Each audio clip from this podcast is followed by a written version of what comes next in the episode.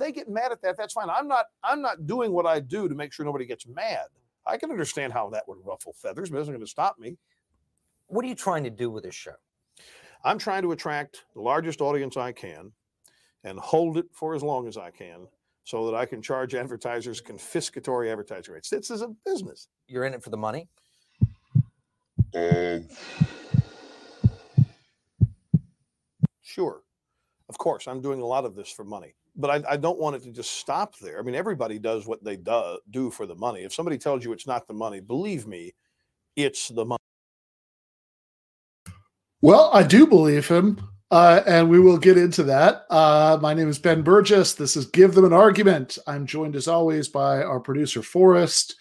Uh, and in a little while, I'm going to be speaking to uh, Emma Vigeland uh, of the Majority Report, uh, which is not how I introduced her last time she's on the show. She's uh, moved up in the world.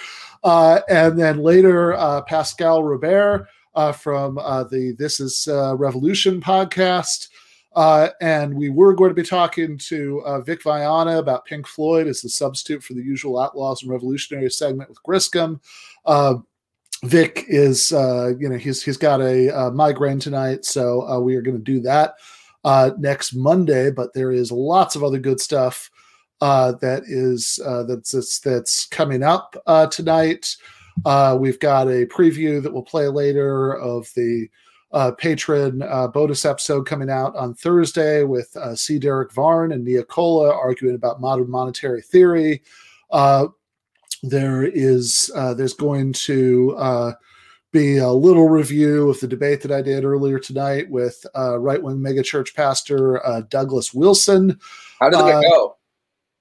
Uh, it was okay. It was it was pretty good overall. Like like they his like his strategy made it like a little weird and frustrated at points because like it seemed like he wasn't really engaging with things that were pretty central to to his argument.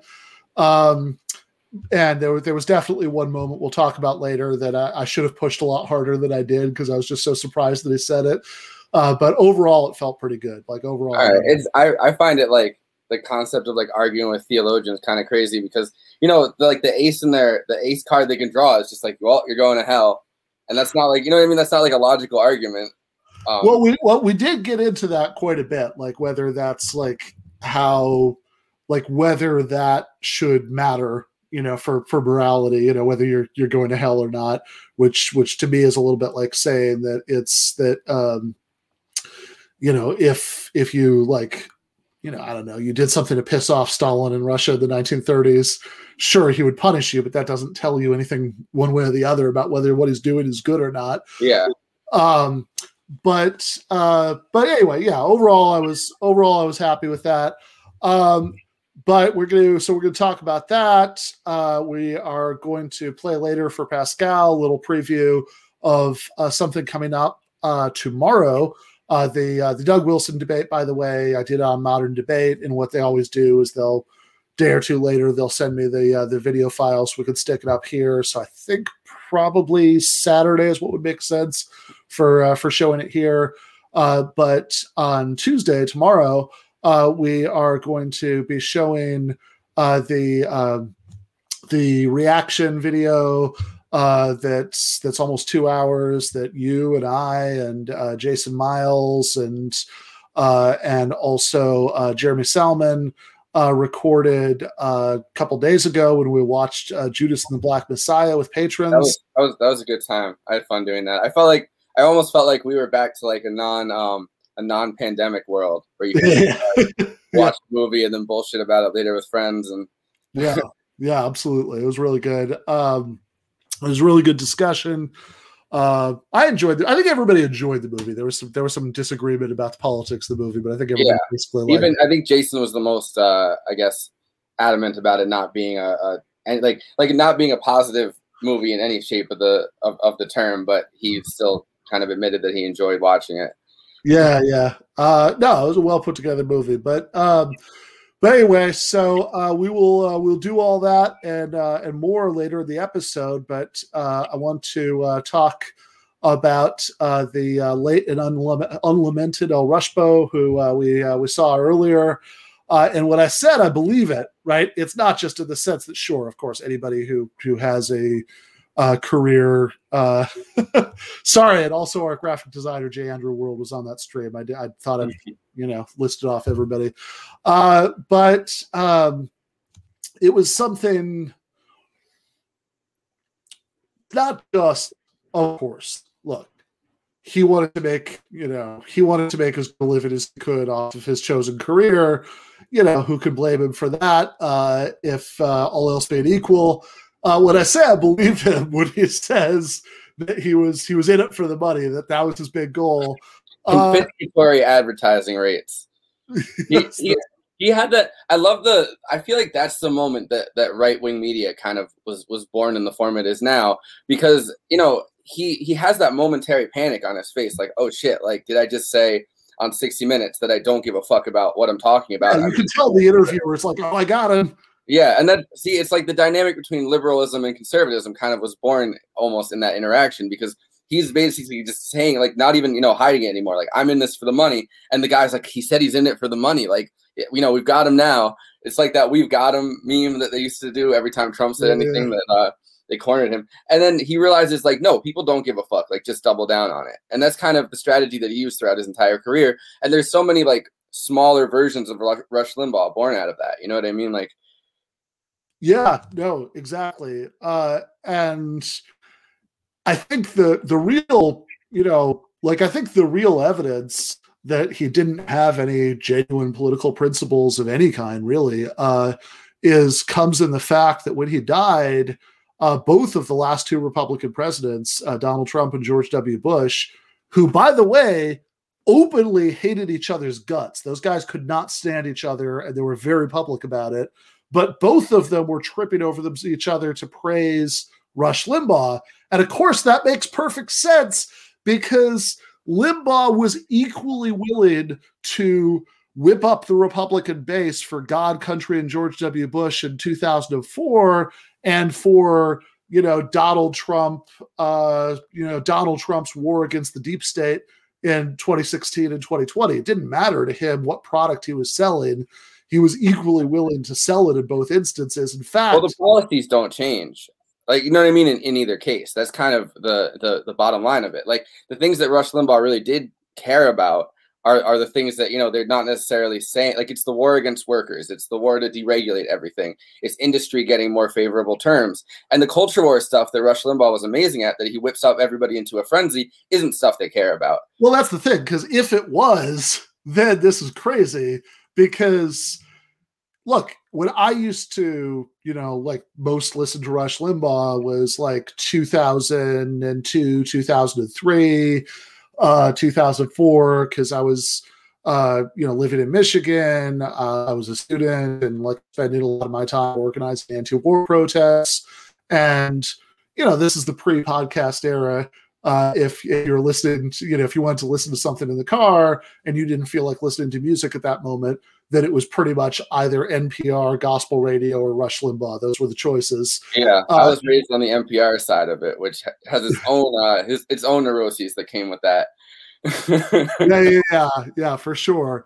Um, but uh, but I, you know, I, I mean, obviously, as I said, anti-war activist. I, I deeply disagreed, but I'd, I'd listen. You know, I'd hate listen. That was part of it. Part of it was knowing the enemy, uh, and part of it is just like, okay, look, there aren't a lot of options, and this guy is kind of entertaining. Like, uh, like certainly, if you contrast him to all the other uh, right-wing talkers he was the only one with like the slightest scintilla of like showmanship naturally about him. Like, yeah. you know, would I'd list like Sean, like, so the way it was Rush Limbaugh from 12 to 3, Sean Hannity from 3 to 6. Then they'd have like, because like Hannity was like the number two right wing talk radio guy. And then they'd have like a group procession of the like, you know, B or C list, uh, you know, radio, like right wing hosts Mark Levin, people like that throughout the evening until about midnight when uh, Coast to Coast AM came on, which was a version of talk radio that like was the for that was like the night shift, and that was about like you know UFOs and paranormal events and stuff, uh, you know more than it was about politics. Um, It's interesting that Fox News is kind of taking that side of it and seamlessly put it in too, because Tucker Carlson will have like people talking about UFOs on his show every once in a while and stuff. yeah, like, why not? Right? Yeah. I mean, sure, like you know, that's it's all the same.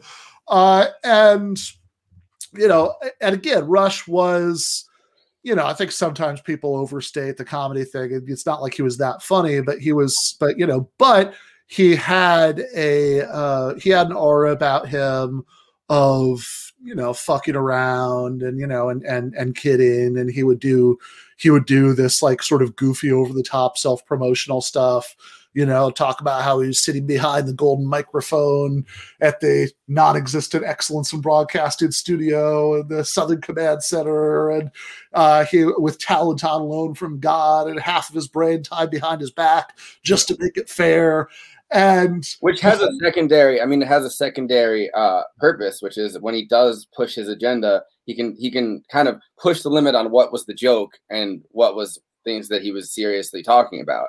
Oh yeah, totally. Uh, but um, but the contrast with him and any of these other guys was stark. Uh, like, you know, Sean Hannity would do this thing where people would call in and they'd, they'd call it, they'd tell him he was a great American. He'd say, No, you, sir, are a great American. And it's like, whatever. You know, it's always like, Jesus Christ, what am I listening to? Uh, you know, whereas Rush, uh, you know, the things he was saying was disgusting, but, you know, he did it in a way that made it seem fun, uh, which was a, which was a big part of, uh, of the, uh, the appeal and how he built that empire. Also, we should, you know, we shouldn't neglect uh, part of a big part of how he built that empire uh, was off of corporate monopoly practices. So up until 1987, uh, the federal, you know, Federal Communications Commission had something called the uh, Fairness Doctrine, uh, which said that, look, of remember, technically speaking, the uh, the radio airwaves are public property. Uh, they're they're leased out essentially to private corporations, and so the government could set conditions for that leasing.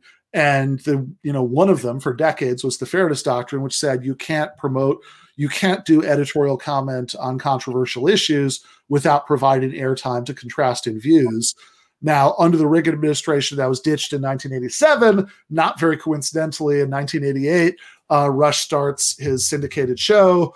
Uh, and uh, of course, you know, he's doing nothing but, uh, you know, doing controversial opinions. And of course, and you can, uh, this is also tied up in the rise of uh, Clear Channel, uh, which uh, later re, you know rebranded as iHeartRadio, which is kind of funny because they also distributed podcast. They also distribute podcasts, meaning that I'm pretty sure technically, uh, you know, we're distributed by Clear Channel now. But uh, but they uh, but Clear Channel owns something like you know like hundreds and hundreds of radio stations across the country. Like at his height, Rush Limbaugh's show was being you know broadcast at 650 stations uh, and change, I think, uh, at the same time. And the effect of that uh, you know, was that you had this corporation that could just put out the views of this guy without having any sort of legal requirement uh, to uh, to to allow other views to uh, to be aired. And so, in combination with the fact that Rush was an incredibly talented broadcaster, like I think that's true, doesn't make him less evil. It actually made him more dangerous. But Yeah. you know, he was an incredibly talented broadcaster, and so the combination of that um, you know, really let him build this empire and, and kind of create right wing talk radio as we know it. And back when I was listening to him, you know, like I said, 2002, 2003, 2004, he was the biggest apologist uh, for the Iraq War. He, uh, yeah, he- past the point where the Bush administration itself was. I mean, after the Bush administration admitted that they had made a mistake about the WMDs, Rush was still pushing that line on his show. Um, yeah, yeah. Well, and this is hilarious though, because I don't. Well, I should have thought of this earlier. You know, we don't have the clip, but the uh, but uh, uh, Kyle uh, played this clip of uh, Limbaugh from about a year ago. Now, of course, that he's seamlessly transitioned from being a George W. Bush Republican to being a Donald Trump Republican. Uh, and if it was some third branding of Republicanism, he'd be that, right? Because he's, he, you know, like he was just willing, again, as you say, if he cared about anything politically, it was that stuff like privatization and deregulation that was going to be constant from uh, Bush to Trump. uh, the culture war branding of it, he was just indifferent to. He was happy to spout whatever bullshit uh, they wanted him to spout. Uh, so, you know, he in February 2020, uh, he actually said on his show, like his way of squaring the circle between his previous, you know, strong support for George W. Bush and the war in Iraq with his support for for Trump, who was of course taking a very different line retroactively about Iraq, was I swear to God, he said this.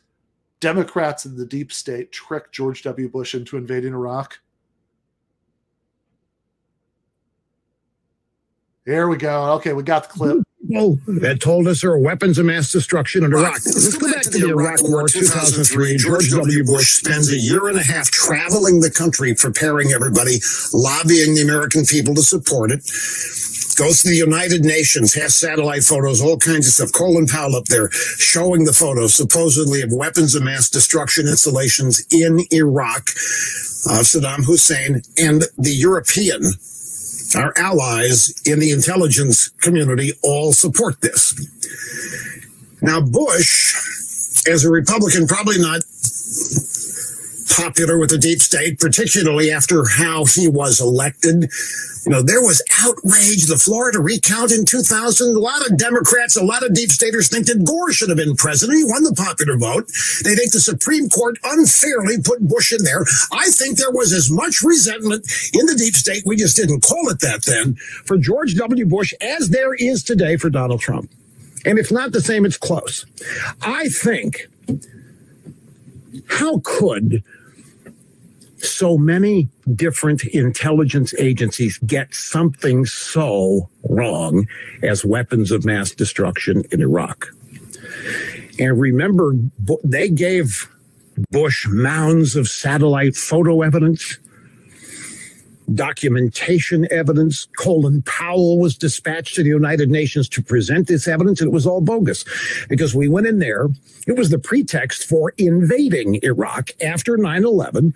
We get in there, and there are no weapons of mass destruction. It was one of the most embarrassing things. The Bush administration had to scramble. Everybody had to scramble.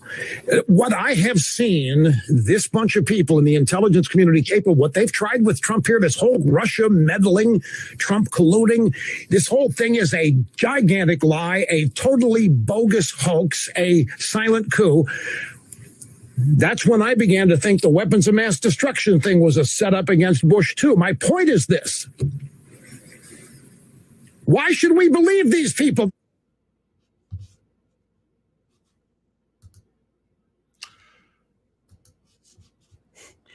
Hey there. Hi, Emma. How you guys doing? You can hear me okay? Yep. Yeah. Hey, So- Forrest. How you doing? Hey.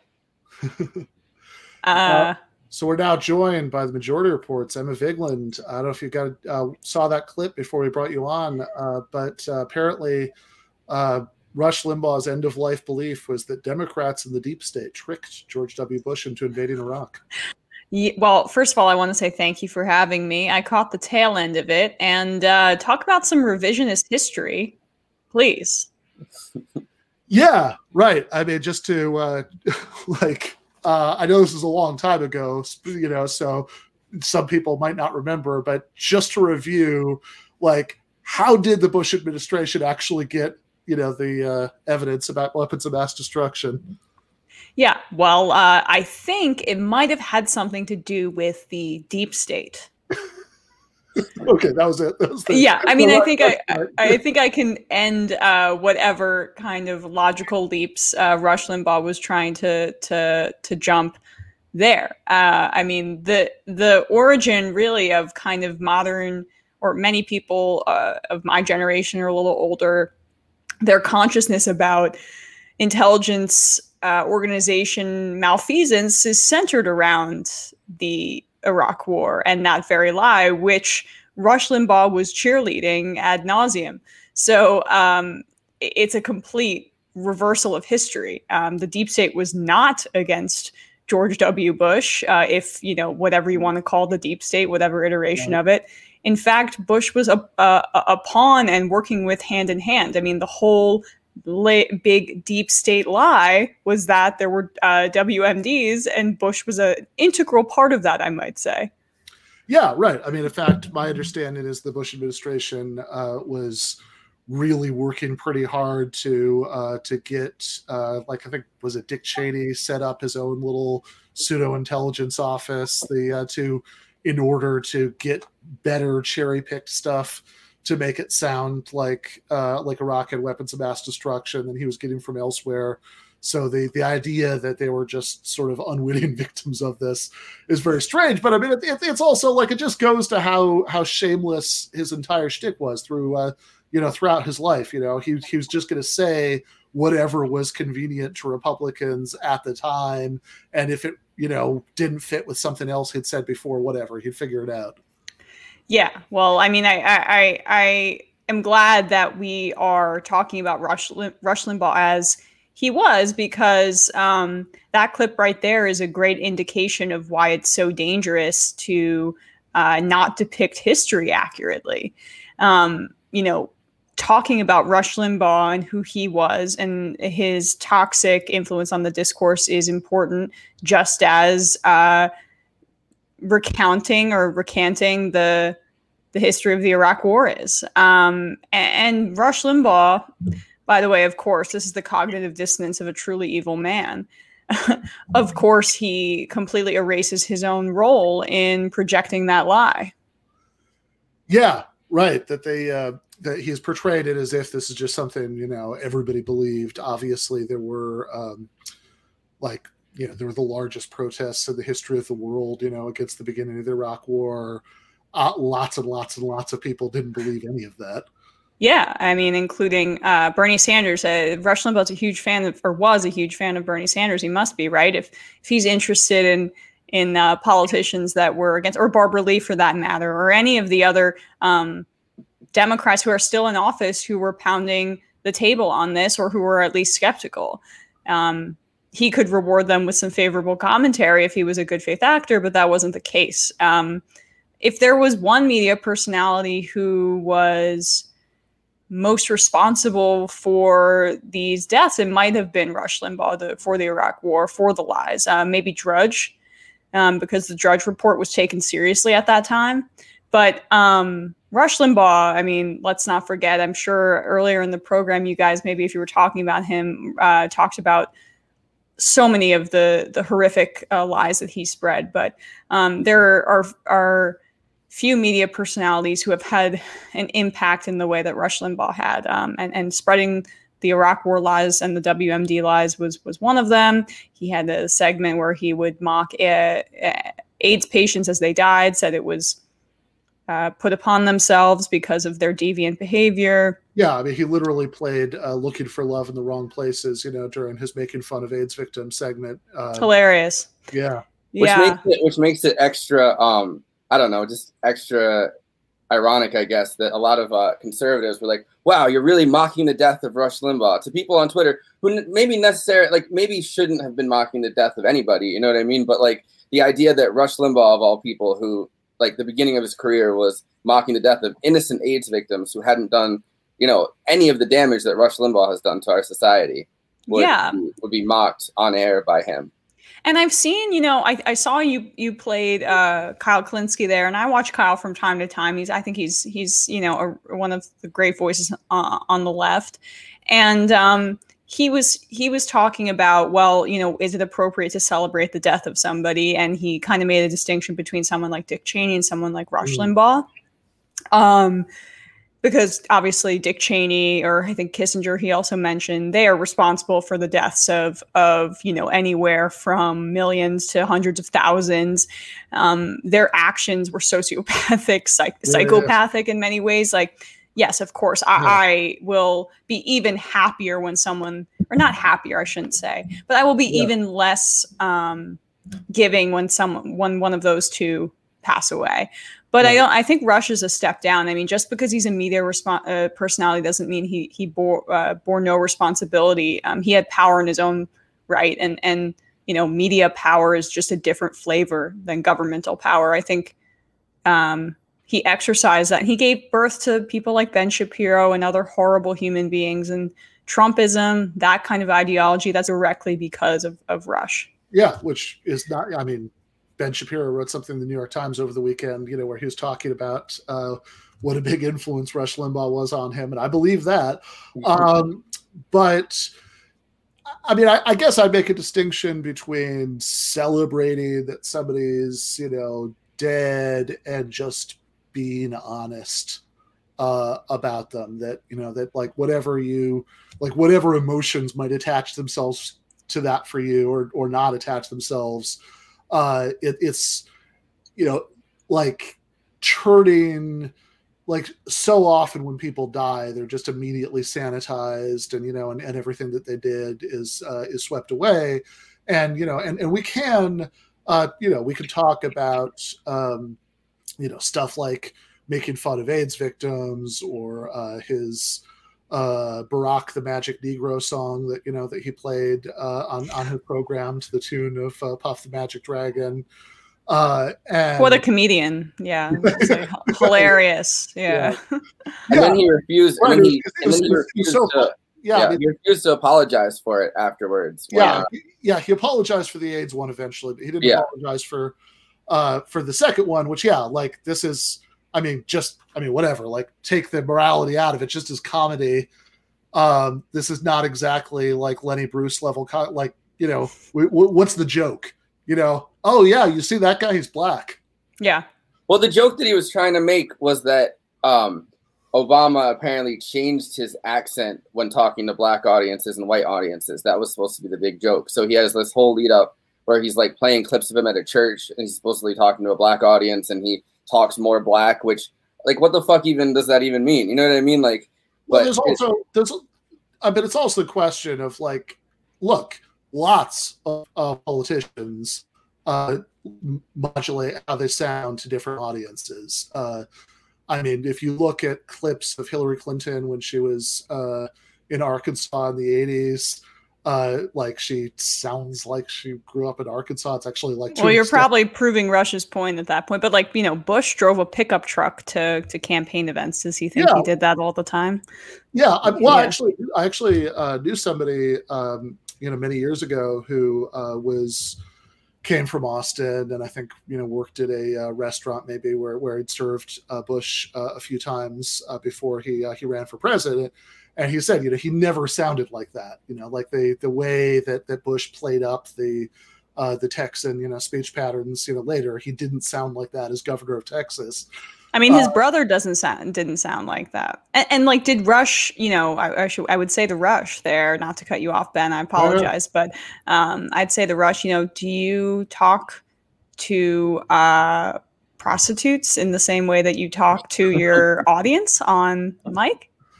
Right? Probably, actually. Maybe yeah. just yeah. screaming about black people to them. Yeah, oh, that's a fascinating question. So, uh, of course, uh, people who might not be familiar with this, uh, Rush Limbaugh was uh, was caught with uh, Viagra. He didn't have prescription for on his way back from uh, the Dominican Republic, and I believe his public comment on it was something like "Fun weekend." Wish I could tell you guys about it. So uh, since he didn't, I guess we don't know if the probably underage prostitutes in the Dominican Republic got to be screamed at about liberals, you know, uh, during those encounters or not. Was that before or after his big arrest for uh, getting what two thousand oxys shipped to his house and and from different doctors or something? Um, uh, I don't. I think that was around the same time, but I don't know if it might have been two separate incidents. Uh, but obviously, he's a deviant. Where where are the fathers? Where's Rush's father in this situation? yeah, yeah. Well, Must have raised him wrong. Right, exactly. Or conversely, um, all right, like where like what I always wanted to know is is look, I mean, if if if Rush Limbaugh had come back on air and he'd said, uh, look, after my own experience and coming out of rehab uh, and everything, I now understand that I was wrong for the last 20 years to push the drug war uh, and now I understand it's a medical issue and you know should be dealt with compassionately and not through the carceral state. But uh, Ben, where's the audience? That episode happened, I missed it. Where's the audience for that? You know, he's going to lose his uh his long his long term audience, and eventually, you know, once the audience goes, it's the advertisers that he can charge confiscatory rates to. So, apologies just don't work for us. Yeah, yeah. Yeah, and, and, and I think Emma's point about uh, the Iraq War is important too. That you know Rush's employer, uh, Clear Channel, uh, that owned all those radio stations, um, you know, was actually organizing uh, pro-war like mass rallies to you know to counter you know the anti-war movement. Uh, he was their you know flagship program. You know that's that's that's what everything was built around. Were those three hours of Rush Limbaugh, and he was using those three hours to relentlessly uh, propagandize for the war. Um, Three hours of Rush Limbaugh sounds like the most exhausting, just awful fucking thing I can. some people, some people listened every single day. I mean, the sad, the sad, saddest thing to come out of this is that uh, Sam won't be able to do random Rush anymore. Segment where uh, he'd just pop into whatever Rush Limbaugh was saying during his rants and then respond to it for 60 seconds, just a random 60 seconds. Um, so that's it, it has been a bit sad. Yeah, yeah that part's sad. Report. Yeah, that part is sad. Yeah.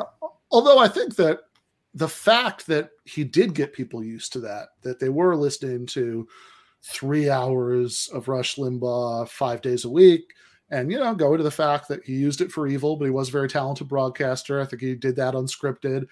Uh, really, if you want to talk about Rush Limbaugh's legacy, Donald Trump is Rush Limbaugh's legacy uh, because he got the Republican base. He gave them a taste for that. Like if you think about like a Donald Trump speech basically just is what Rush Limbaugh did on the radio is this endless meandering monologue, and parts of it are kind of funny, and there's a lot of like weird demagoguery in it. I mean, it's, it's kind of the same thing. Well, a perfect example of that is the Michael J. Fox thing. You know, Rush Limbaugh mocked Michael J. Fox's Parkinson's at one point and refused to apologize for it, and then you have Donald Trump in 2016 mocking that uh, journalist that apparently had cerebral palsy. It's the exact i mean it's the exact same bit at that point or you know i mean i guess bit is the wrong word but like you know it's it's that same like without somebody like rush limbaugh i don't think donald trump could have gotten away with a lot of the stuff that he did Oh, 100%. And, and I, you know, Ben, I'm glad you brought up Trump because I just keep thinking who is the nat- natural successor to this kind of broadcasting. And to me, it's like if Trump had the work ethic for it,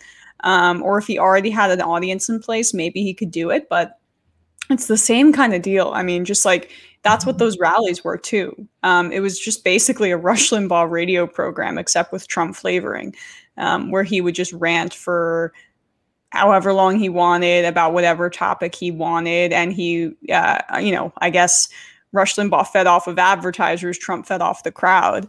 Um, but then you also kind of see Alex Jones having mm. occupied a similar space for a new generation. Um, and what that kind of conspiracy peddling to. I mean, now Alex Jones is trying to say QAnon was is lunacy, except he's the godfather of QAnon and that kind of thinking that there's a pedophile behind everyone in in in, in government. But you know, it, you just wonder where this goes um, because the, there's going to be more and more of these kinds of people cropping up. It just I, I don't I can't see someone having the longevity of Rush Limbaugh with the rise of the internet because um, even Ben Shapiro is a little kind of stale yeah. at this point. Yeah, I mean the Alex Jones thing is interesting because you know that almost seems like at that like at the point that Jones was entering that marketplace is like okay if you're going to compete with this you have to up the ante somehow it can't just be like yeah. liberals and welfare mothers it has to be like demons and you know well you know uh, Rush took a second to get on the Trump train too um, so there was there was that as well. But go on.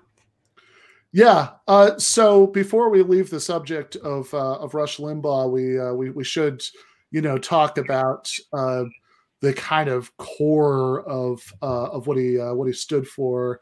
Uh, which you know, like you take all of the attempts to throw red meat to the base, and you know, put it to one side. I think I think this was at the heart of it. Uh, Forrest, do you have the uh, the union clip? Yeah. Becomes sacred. That's another trick. I don't attack the unions. They're just working people, right? They're just the workers. They're trying to make people. We don't have workers. I hate that term workers applied to people who are employed in the private sector. You believe that unions are like uh, the fetus of the mafia. Well, yeah. They're, like they're gestating in there in the mafia womb. It's a problem of it because these fetuses are never aborted. It's working people that are losing their jobs. Real working, non unionized people who are losing their jobs. And just like in Greece, you, know, you tell the freeloaders, the free ride is over and they just raise hell. The collective bargaining of public sector unions is simply stealing from the taxpayers of that state. This is simply public sector unions stealing from taxpayers under the guise of collective bargaining. And Wow. I mean, so so if the unions are the mafia in this scenario, um, who are the corporations? Who are the bosses? I mean, like that that like are those is that the United States government? That's kind of this this really weird projection. I mean, the it's it's really the inverse. Yeah, right. Uh, that's that's a good uh, that's a you know that's a good question. I mean, and, and I think that the the beginning of the clip was interesting when he says that uh, you know he doesn't even want to hear this word workers. You know, when when it comes to people, you know, heard the private sector because any kind of frank acknowledgement that there's a difference between the situation of people who are relatively powerless on the job, you know, who are who are dependent uh, on you know on an employer and people who who own their own businesses is just totally verboten in the Rush worldview.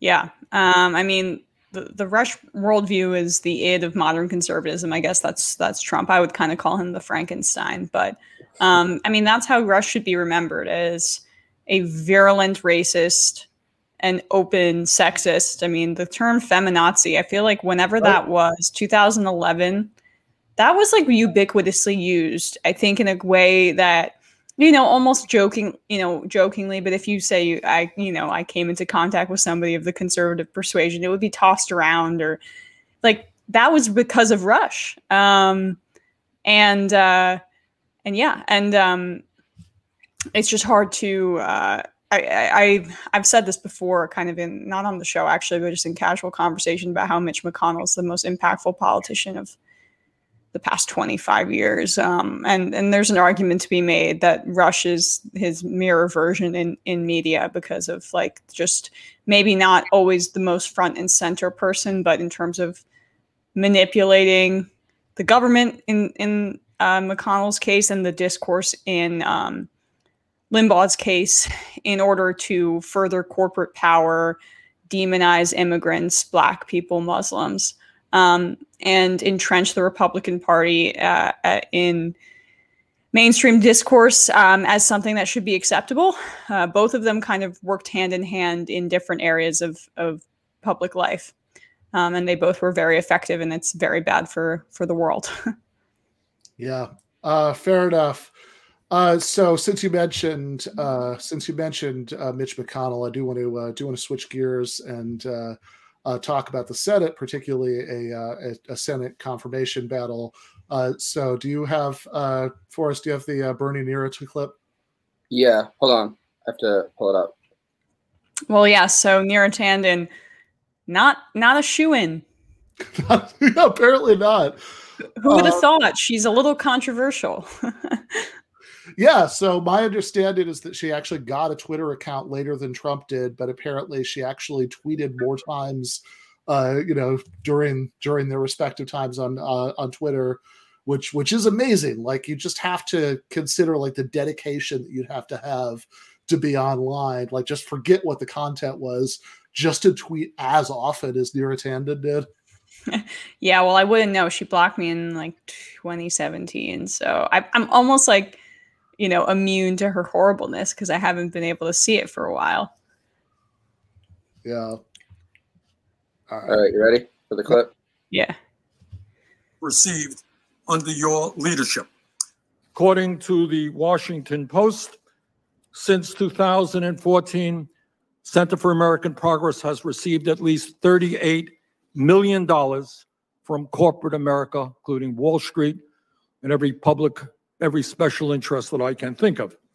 So before I vote on your nomination, it is important for me and members of this committee to know that those donations that you have secured at CAP will not influence your decision making at the OMB.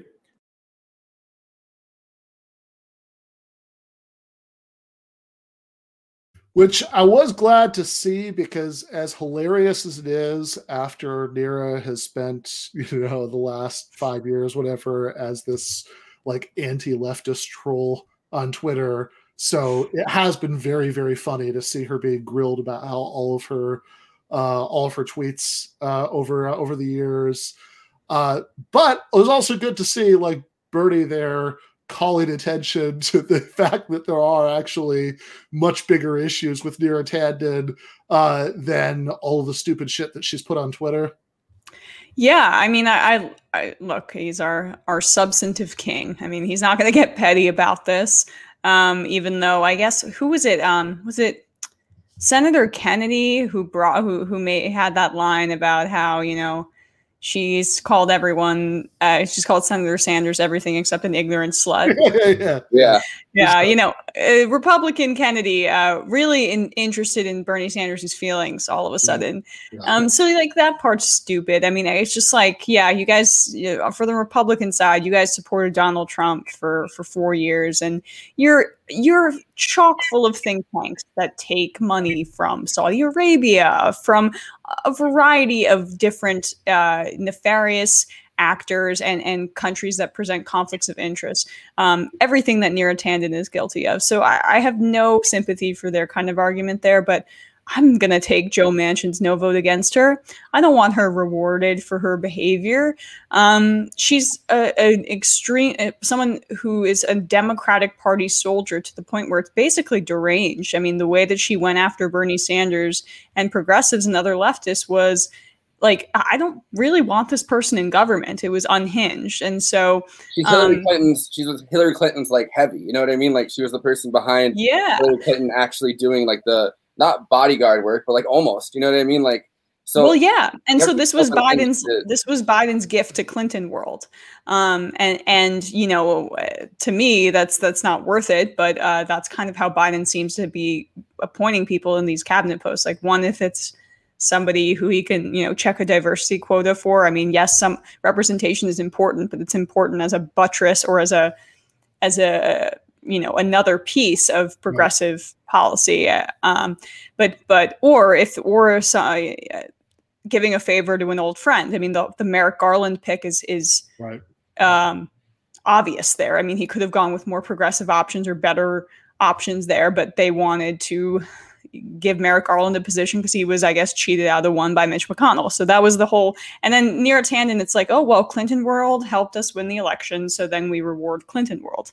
Um, but the, there are so many problematic elements and um, she's a corrupt person. She's uh, a, a very emotional I, I i say that you know just I, I understand that that's often used against women but um a, an aggressive kind of uh, bulldog on behalf of corporate democrats and i'm fine seeing her nomination sunk really no matter the reason because it's that they can get somebody better in that position Well, there, there is a there's a good faith criticism to that, which is that the Democrats kind of position themselves to be like the non-Trump party in 2020. yeah yeah Like Biden stood up and said, you know, we need unity. Like this, this, these mean tweets, they don't, you know, they, they don't help anybody. Like, and, and that was kind of how he pitched himself. He didn't pitch himself on policy. He pitched himself on being nice and unifying.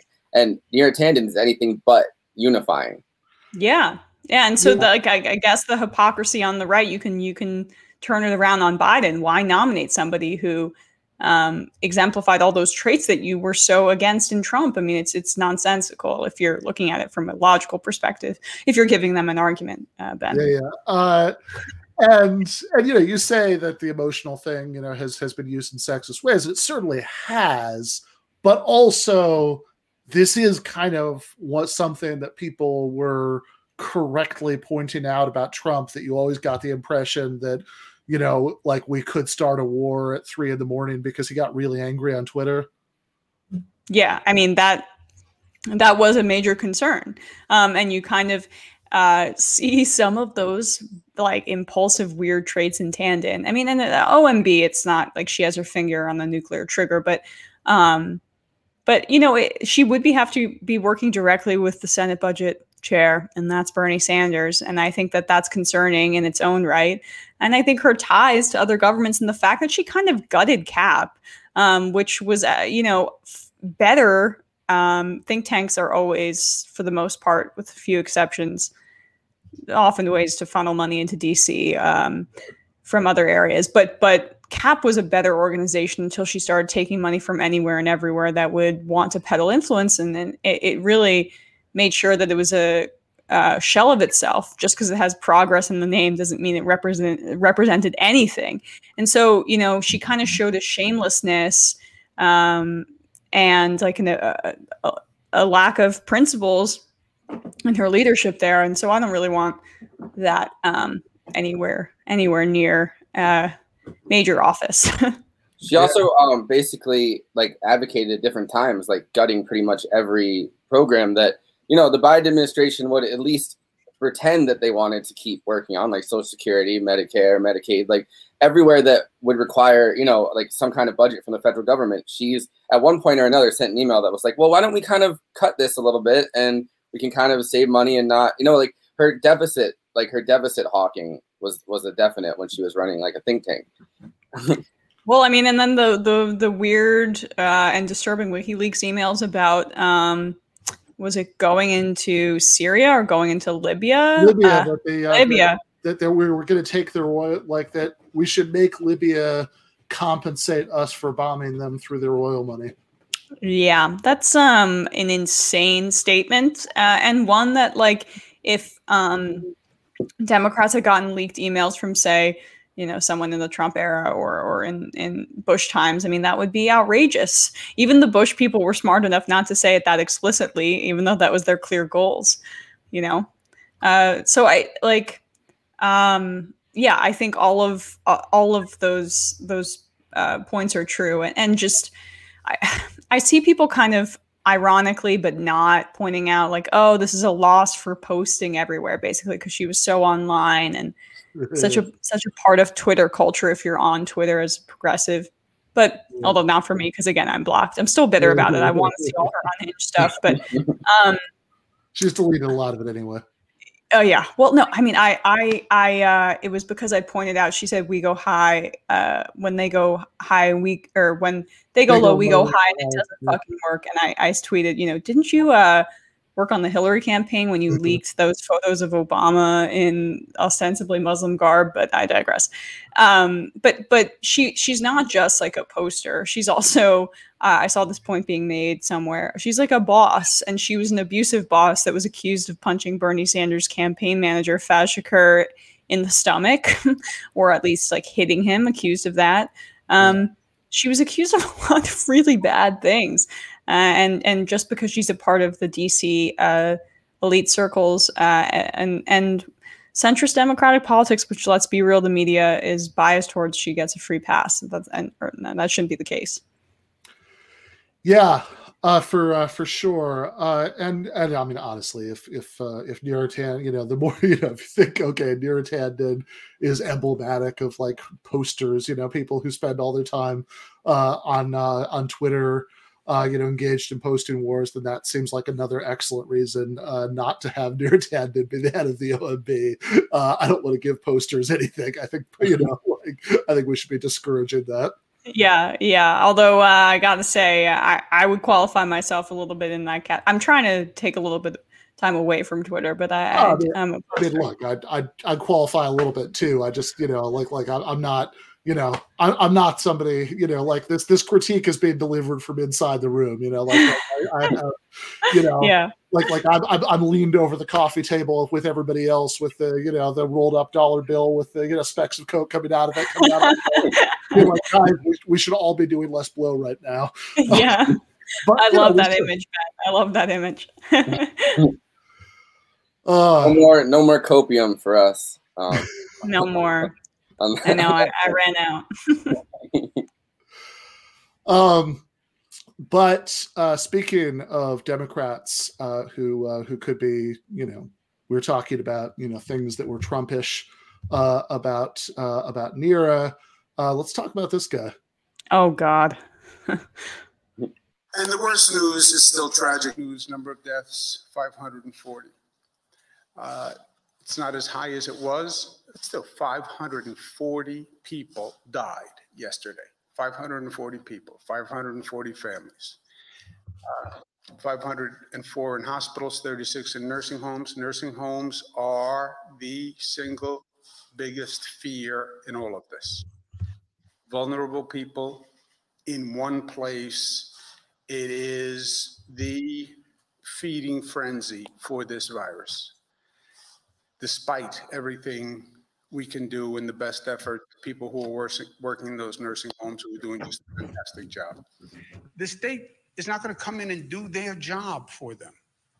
That would be a state-run facility. That's a, a prison. That's, you know, a, a different situation where we run the facility. We don't run these facilities. But the state's saying that these nursing homes that, as you said, are private, have to take back these COVID patients.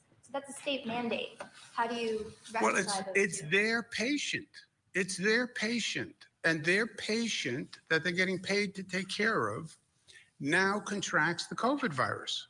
Okay, now you have to take care of that patient who you're getting paid to take care of with the COVID virus. And what if they can't? Are they, then they If would you be, can't- be non-compliant with? Well, yeah, if you state can't, if you're regulations? saying I can't take care of my patients, then fine. Then tell us you can't take care of the patients and we'll make other, uh, we'll make other accommodations. What's the penalty for that if they can't comply? Well, if you can't run your business, you can't run your business. Penalty is your own. This, you know, you're out of business.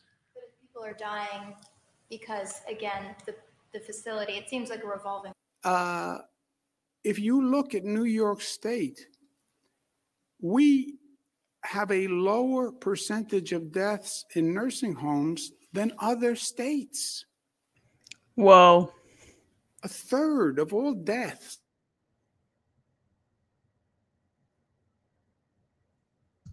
You were going to say, Emma?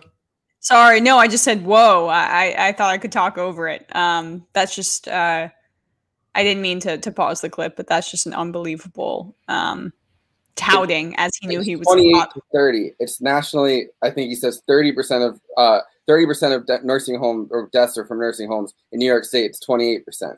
That's his uh below the Oh, that's just dark. You you can keep going. number of deaths in nursing homes. But who cares? 33, 28, died in a hospital, died in a nursing home. They died. And I dealt with the loss of my father. The pain is so incredible uh, and inexplicable and why and why and why uh, it's a tragedy it's a tragedy and i understand maybe the instinct to to blame or to find some relief for the pain that you're feeling but uh, it is a tragedy, and it's a tragedy that continues today. Uh, I want to set the record straight on nursing homes for a number of reasons, primarily for the families of nursing home people. Uh, we created a void by not producing enough public information fast enough. Uh, people wanted information. We did not produce public information fast enough. That creates a void. What happens in a void, especially today in this environment, in this toxic political environment? Uh, something fills the void. And conspiracy theories and politics and rumors fill the void.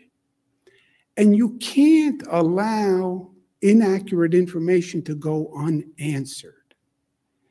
Twitter bogus reports become a reality at one point. Social media, 24 hour news stations, if you don't correct it, it gets repeated and it gets repeated and it gets repeated, and then people think it's true. Uh, it's a very difficult environment to operate in. We created the void by not producing enough public information quickly enough. I get that. But then it was exploited with misinformation, people playing politics, Republicans playing politics, uh, personal attacks, personal agendas. And now this continues and people get confused. Okay. Well, uh, the there, there's a lot there. Um, but the fact that he was using the nursing home data specifically at that time, I don't know when that clip was, but clearly earlier on, in order to tout New York as doing a better job than other people, as he's obscuring the amount of COVID deaths, half of nursing home deaths almost were um, hidden, basically. Um, That's- I, that's so I pretty believe that the, the, the, the timeline is um because I because I made that clip. Oh wow, and it's I awesome. I was trying to show the like how this how this has changed so we could talk about it. Um, so I believe the first one was ten months ago when it started, when everyone was giving him more than the benefit of the doubt. When he's talking tough um, with the nursing homes in that in that second clip, that's when he was signing the uh, the immunity for nursing homes and for hospitals. Around the same time, he's basically saying, "All right, well, now you can't sue hospitals for your loved ones dying or nursing homes. They are kind of protected by the state." Um, the third one is when the or the, the one with the data is when the story broke, where he was saying, "Oh, who cares? You know where they died?" Because people are saying, "Well, you obscured the nursing home deaths. You didn't report the hospitalization deaths, only the original nursing home deaths." And then the last two were his like recent. Now that he kind of has to come out and say we were wrong and come up with something that he was wrong about, it's obviously well, you know, we didn't we didn't tell people enough information because um, you know, because you know they're they're dealing with enough and we kind of just like you know we should have we should have been more open with them about the information because then they get too many ideas not i'm sorry for obscuring the information because i didn't report it to the federal government because i didn't know what they were going to do and i wanted to keep making sure that nursing homes donating millions of dollars to my campaigns and hospitals were um, were shielded. Well, I mean, he's this is the Sam was just pointing this out to me the other day, um, or a few a month ago or so, um, about uh, how he's you know he was talking tough about uh, the hospitals distributing vaccines because around a month or six weeks ago he said I'm unilaterally deciding that these hospitals, a lot of them for profit, which donate to him, um, are going to be distributing the vaccine now. They don't have the infrastructure to do it um, and these local hospital centers or these local facilities have been training for this for months and they were like what why are hospitals getting exclusive rights to distribute these vaccines and then he's like and if you can't do it you know you're you're going to be in trouble basically threatening them as well talking tough in public like talking tough to nursing homes in public but really running interference for them behind the scenes and then bullying people that get in his way. I mean, he's smarter than Trump, but this is Trump, right? This is like lying about COVID and then bullying people behind the scenes in the same way that we saw um, in in those, you know, him pretty much admit to lying in those um, Woodward tapes and in countless instances. He's just blue MAGA, and the, the Democrats still defending him. You're just like a part of the blue cult uh, as opposed to the red one, and you're obsessed with personalities. That's it. Well, his his top aide, the one that was caught on uh, tape by I think Newsmax or whatever, saying um saying to a bunch of like to to a bunch of uh, assemblymen and state senators that they had obscured the data and that they panicked when the federal government was coming after them for nursing home data. Her brother, sister, and father, I believe, are part of the are lawyers for the lobbyist group that originally donated all the money to Cuomo's campaign in 2018, which then he uh, which then lobbied him to pass the immunity laws which um, stop hospital executives and nursing homes from getting like heavy penalties for deaths in their facilities. So like it's this kind of unbridled corruption too that kind of makes him exactly like Trump. It's like a But yeah. he's very unlike Trump in that uh, in that Trump uh, couldn't go on uh, CNN or even Fox News and be interviewed by a member of the Trump family. yeah. well, but but that would be so heartwarming then, right? Um, I mean, that's how that was treated. How cute is it? Um, I tweeted joking, just these Cuomosexuals are basically mentally deranged. I find everything about him to be so off-putting, and like again, it's just um, I was I Bill De Blasio has a million problems, but I was heartened to see him stand up for uh, Assemblyman Kim, Ron Kim, who had basically blown blown the whistle on a lot of um, these these tactics by uh, by Cuomo in his attempt to to cover up this nursing home data and just said, yeah, this is par for the course in New York. It's an open secret here that he is like the worst guy, Cuomo. And I've heard it from people who've worked with him personally. Um, I won't like name names, but just he's like basically a terrible human being and treats people with like blatant disrespect and kind of the way that we saw, you know, people talk about how Trump was horrible when they'd work with him.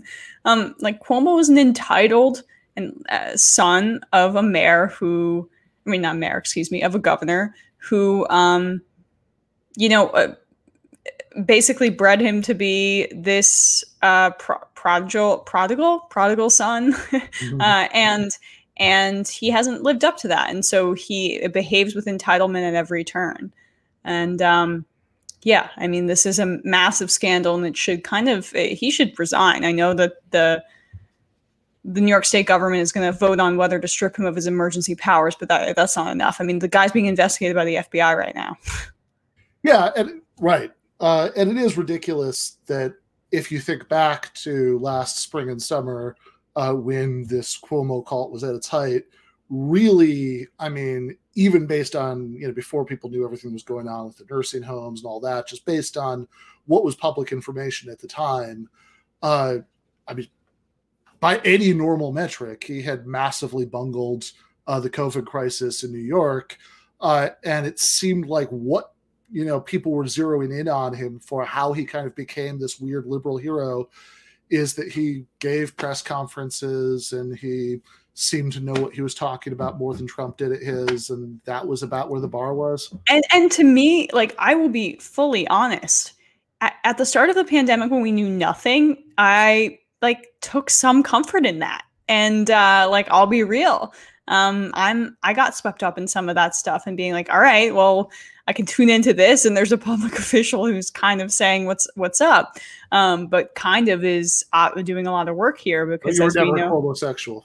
I was never. Please, please, uh, d- don't even mention uh, me in the same name as that word. I am I, am whatever the, I'm prejudiced against them. To be honest, I think they should have less rights than us. Uh, I, I hope the Supreme Court rules to strip them of of, um, of their rights. But um, but I digress. You know, a Cuomo-phobe like that old Seinfeld episode with the anti-dentites, you know, who hate. yes, I am. I am a proud Cuomo-phobe, and um, I deserve to. It's my religious right to be able to not bake them cakes and not accept them in public life. Um, but but yeah, I mean, it was like that. That that was partly, you know because Trump was so bad at providing yeah. COVID information. There was one person, this was when New York was hit so badly, and you know, I'm here in New York, freaked out. Um, so yeah, but like that's not leadership. Uh, that's one part of it. And yeah, okay, cool.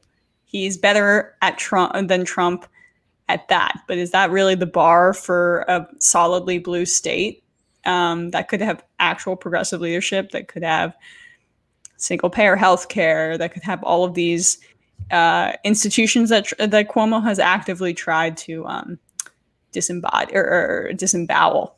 That's the word well, I was the, going. The cool thing is that he spent his political career kind of treating New York like an old machine, like a political machine, like uh like a Mayor Daley in Chicago or whatever, something like that. And of course, that's going to slip away as New York is a you know a fairly progressive state in a lot of ways, like at least the voters are. And, but like, but Cuomo's kind of essentially made it so that anybody that uh, challenges him, he has the city and like that's going to vote for him no matter what, and he doesn't ever have a real challenge. Like the the Republicans here are weird. Like like even for Republicans, the people that end up trying to run against someone like Cuomo are just fucking weird.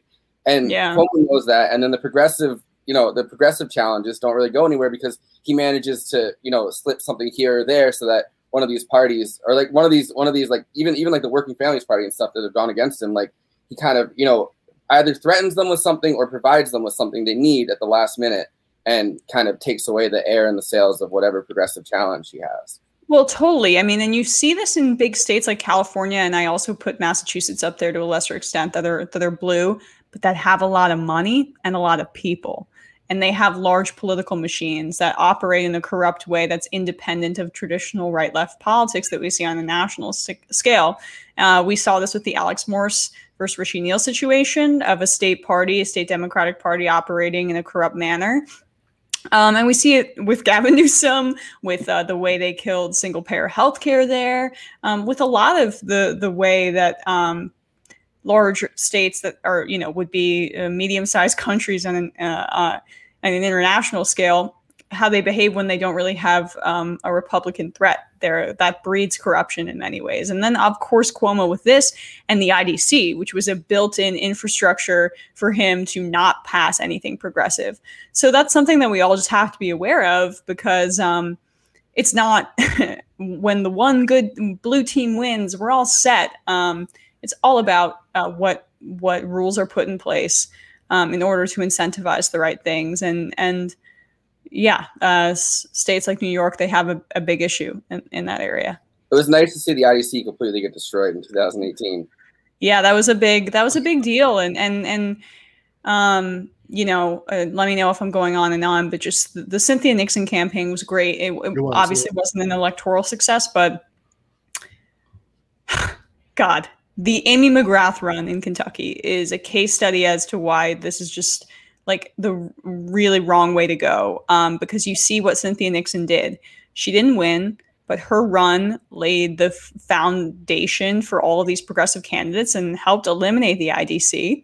And then take Stacey Abrams, for example, in Georgia. She didn't win, but her run laid the infrastructure, a massive amount of like voter registration ability and get out the vote ability and all of these other things. And, and plus, she continued her work um, for there to be electoral success. And now look, it paid dev- dividends. And then in Kentucky, ah, she loses by 10 points. It's Chuck Schumer's handpicked candidate. They just throw money at the issue.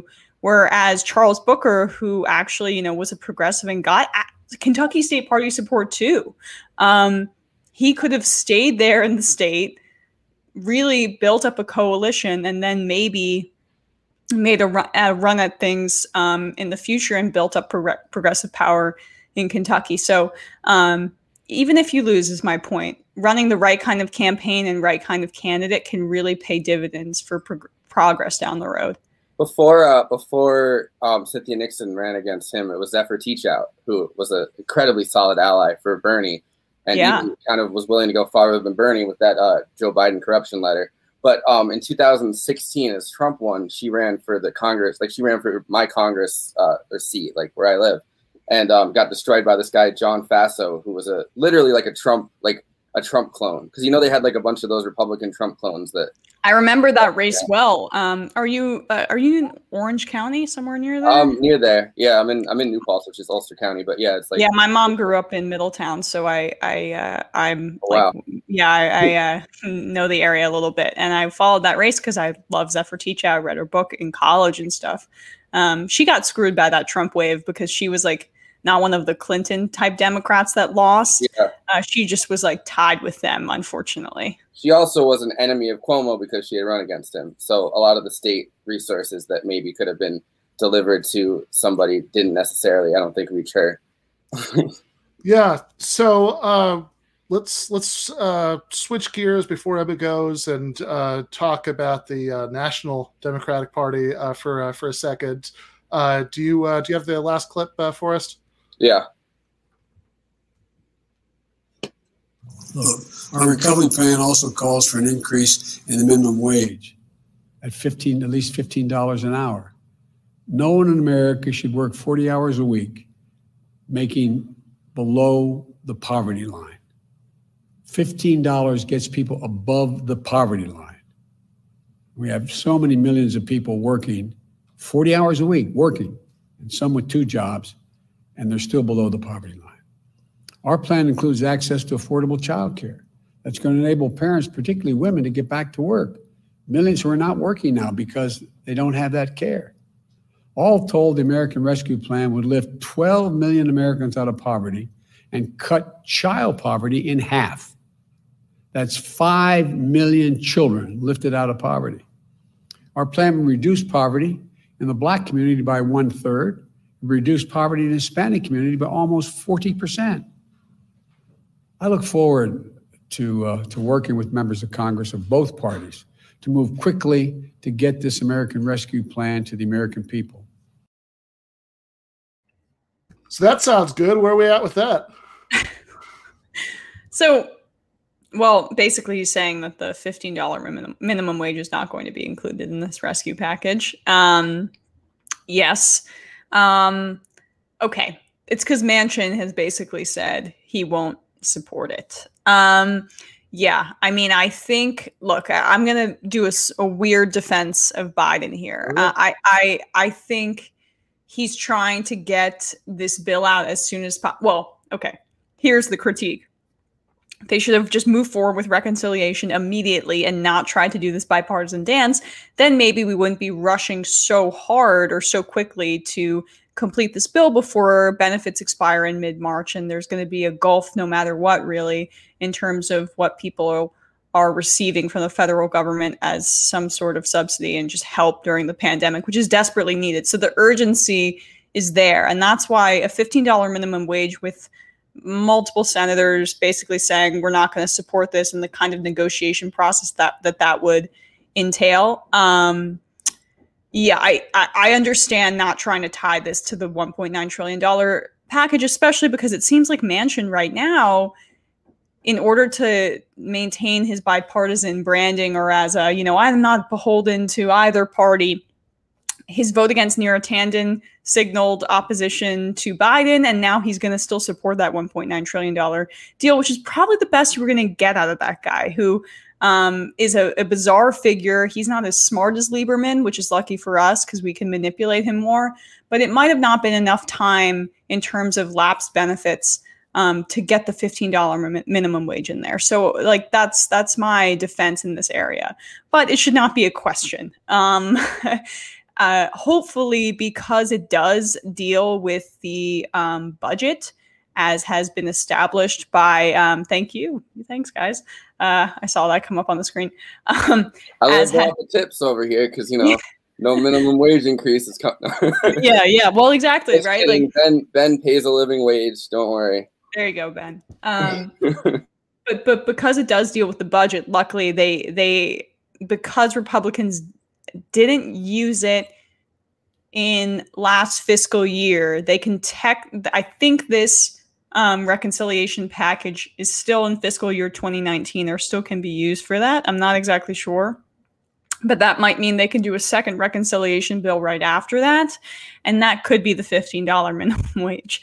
So I I if they don't pursue this at all after this $1.9 trillion package, I think lots of criticism needs to be heaped but I understand not putting it through in this just based on the urgency and the fact that there's going to be a lot of vote whipping needed that takes a little more time. I mean, what do you think? Uh, I mean, on the the Manchin thing, I mean, I understand there's no easy answer here. The last primary challenger against him was crushed, uh, but I don't think that like paid people more money is actually unpopular in West Virginia. Yeah, and that's the thing is is like I think given more time, um, he might have come around. I mean, we saw as soon as he said, I'm not going to support stimulus checks, the market tanked, and within two hours, he reversed his position to a different reporter.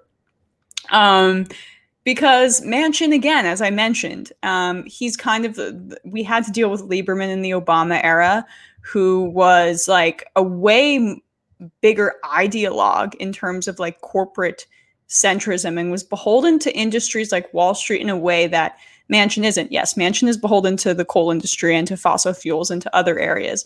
But mostly what his project is, is branding himself as this kind of centrist renegade who can get elected in West Virginia.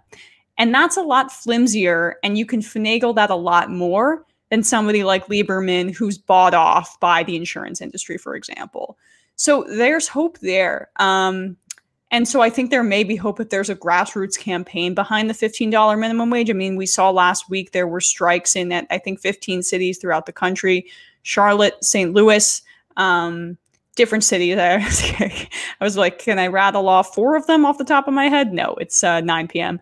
But um, but yeah, I think uh, I, I think if you do have a significant campaign behind it, then maybe he could be swayed because we saw he was swayed on these checks, thankfully.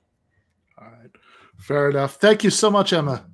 thank you so much. I really appreciate it. Um, thanks for having me. And obviously, Ben, love your show. Um, ben and I uh, uh, became friends through Michael, and uh, I love coming on your show, Ben, because it, it reminds me of Michael, and um, you know that that so many great friendships sprouted from from him, and including ours. So I really appreciate it, and thanks for supporting so many great um, great leftists. It's it's it's great to see.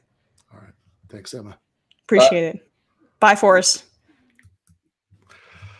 All right, that was Emma Vigeland uh, from uh, the Majority Report. Uh, really good to uh, to see her again. It's uh, it's been a while since uh, since she's. Been It's on weird show. to hear Emma Vigeland from the Majority Report after uh, she was on like TYT for so long, and Yeah, yeah, yeah. And I've been I don't know, yeah. Yeah, fair enough. uh so um gonna bring on somebody uh who has uh, not been on the uh, the show before, but uh, I'm excited to uh, to talk to, who is uh, Pascal Robert. Uh, we've talked to his uh, This Is Revolution uh, co-host uh, Jason Myles before, but have not talked to Pascal before. Pascal, thank you for coming on. No problem, Ben. Been a, been a fan of your work and your show, and also the late uh, Michael Brooks as well. Forrest, nice to talk to you. You too. Yeah, so uh, I I don't want to uh, I you know I I I promise this is the last time we'll uh, uh, you know we'll mention him uh, again on the show, but um, but Forrest, uh, you know, do you have that uh, that clip of uh, of Rush Limbaugh talking? Uh, wanted to uh, wanted to get uh, Pascal's reaction to this. This is um, Which one? Every every racist yeah, moment. yeah. This is uh, this is this is this is Rush Limbaugh giving his uh, his thoughts uh, about uh, the uh, the history of the slave trade. Here, hold on, I'm gonna I have to pull it up.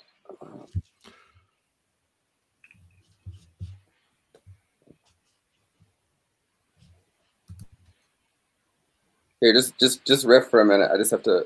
I was about to say this is a great way to start off the show, man. Invite me on. And first thing you put on is Rush Limbaugh narrating about the history of the slave trade. How about Yeah, to say yeah. what is it? Yeah. What, Folks, what's there's, there's a there's a Yeah. Uh, well, the uh, we're we're going to subject you to Rush and their technical difficulties. So between the two, you know, we'll be lucky if you come on again. oh, I know, and this is we're already at the you know great It's start. already at a very low point here. That's right. We got the I don't see it. There it is. got something up on there. ESPN and throughout the sports world over who can use the N word when and how and who can't when and how. A little history lesson for you. If any race of people should not have guilt about slavery, it's Caucasians. The white race has probably had fewer slaves and for a briefer period of time than any other in the history of the world. No other race has ever fought a war for the purpose of ending slavery, which we did. That's actually a lie. Nearly 600,000 people killed in the Civil War. It's preposterous that Caucasians are blamed for slavery when they've done more to end it than any other race. It's All right, so I'm surprised here. I'm hearing from Pascal that this is not an accurate description of history. No, because because there's my parents are Haitian. There's a whole island of black people who fought a war to end slavery, and they were Haitians, and they also helped to give birth to the United States vis-a-vis the Louisiana territories. So I find it fascinating that that Rush Limbaugh argues that quote unquote white people did more to quote unquote end slavery. I would argue that whenever white people took action to end slavery, it was because it fit into the larger project of the political economy of American and Western capitalism, which found that ending slavery was preserving something that was more effective to managing the quote unquote project of American empire. So I don't buy into that, you know. I, I mean, my whole position is that on the quote unquote white guilt, I'm not a fan of you know, you know, racial guilt or guilt trips or the white guilt thing. I think because you know the notion of white guilt basically means that your whole premise in terms of demanding justice is based on emotional emotionality and my position is that quite frankly is that uh, racism is actually a necessary element of capitalism because it reduces black labor to redundant surplus reserve, reserve army of labor because it's necessary to maintain the functionality in the mind of mo- the majority of society that capitalism does not adverse them adversely negatively. In other words as you know even capitalists like Milton Fleet, uh, Friedman would admit, there is a, a, a natural rate of unemployment that is required in American society. And because America is a racialized society where the majority of the Americans are basically white, if they realize that disproportionately they were the numbers that fit into that space, it would cause rebellion. So, in order to have that this society function, you need to racialize that minority, and the, the out minority is going to be black and that's because that's one of the larger reasons why this is completely materialist. You guys are Marx, Marxist intellectuals.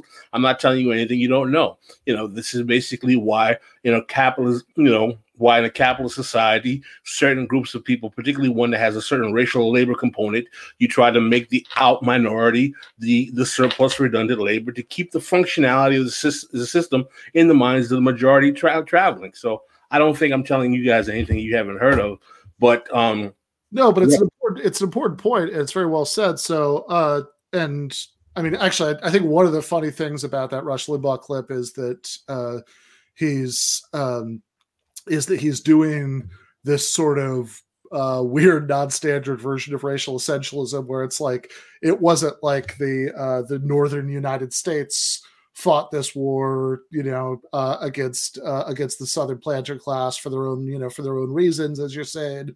It's that the white race did that, you know, like Right, exactly. And that's a very good point. Exactly. I mean, he's playing his own kind. I mean, the thing is, as much as you know, Rush would claim about identity politics, he's basically his whole his whole ethos is about white identity politics. It's about white racial reductionism. It's about you know reifying the existence of a collective white interest, and that those brown and black people are coming here to you know to to to, to, threaten your quote unquote sanctity. And that's why whenever I hear people who are reactionaries talking about like how they threaten our culture, this culture, what what what what part of American culture has not been influenced by black and brown people? I mean, we eat pizza, you know, you know, we listen to soul music, we have R and B, we have rock and roll. Rock and roll was a black uh, colloquial phrase for sex. I mean, you know, Well, the whole well, well, well, well, hold on. I got to stop you there, Pascal, because I watched Back to the Future, and at the uh, at the end of the Back to the Future, they established that it was Michael J. Fox time traveling from the '80s that uh, that started rock and roll. So I'm, I'm pretty sure how that that's how that happened. Well, I mean, I appreciate. I mean, I'm a, I'm a Back to the Future fan as well. But I mean, the, the larger point is is that whenever I hear these reactionary, you know, now uh, you know, uh, white race reductionists talking about how our culture, our standards, are, you know, this there's not an element of. I mean, I mean, the food that we eat, what we call what is called soul food in the South, that's Southern food. White people in the South eat it as well. Some of the things like you know grits, you know, uh, okra, uh, uh, that stuff comes from Africa. I mean, this is infused in American and Southern cult- culture, and you know, and and to act like what we call American civilization or even Western civilization, as if the mathematical numerals we don't we use to count don't come from the Arabic numeral system, as if you know the Middle East didn't contribute intellectually to the development or the exposure of Greek philosophy to the Europeans after the Middle Ages. This notion that this concept of Western civilization or American culture is this quote unquote white thing, when these people who created these civilizations didn't even refer to them as white, is, is part of the racial reductionist narrative that fulfills these racists like Jordan Peterson and these other people to think that somehow them as white men who feel that their their space in America is being infringed upon because they have, might have to hear some Spanish at McDonald's when they're ordering their fries is a crisis of American society. So Rush Limbaugh is his whole function is to play on that crisis and to increase the political tensions to make it see see they those liberals and those leftists they want to take your culture they want to take your you know you know I mean all he has to do is come one phrase away imagine if they're dating your daughter I mean you know it's, uh, but I mean at the same time though right uh Yeah. I, I'm not going to say Limbaugh was not without talent. Ta- Limbaugh Sure. was very. I mean, it's someone like yourself who spends a significant amount of time in media, podcasting, or doing YouTube. You understand that this is not easy work. It's very tiring. It's draining. Do, doing a, a show every day for three hours a day and maintaining an audience does not you know dem- you, you have to have a certain amount of skill to do that. It's just that his skill was based on you know fortifying a reactionary nationalist kind of narrative of what America is about and delegitimizing the claims of people who have traditionally been left out of the largesse that is American society and capitalism. Stay Yeah, on that level of rage too. That level of like energy. Yeah. Oh no, yeah. Like, well, of course. I mean, I think with Limbaugh, he didn't have to like like somebody like Sean Hannity has to maintain three hours of outrage every day. Uh, you know, Limbaugh, you know, since a lot of his shtick was that he was, uh, you know, he was having a little fun with it. He was yanking the liberals' chains, you know, so he didn't have to be angry quite as much all the time. But I mean, I'd, I'd absolutely take Pascal's last point. Again, we were talking about this earlier.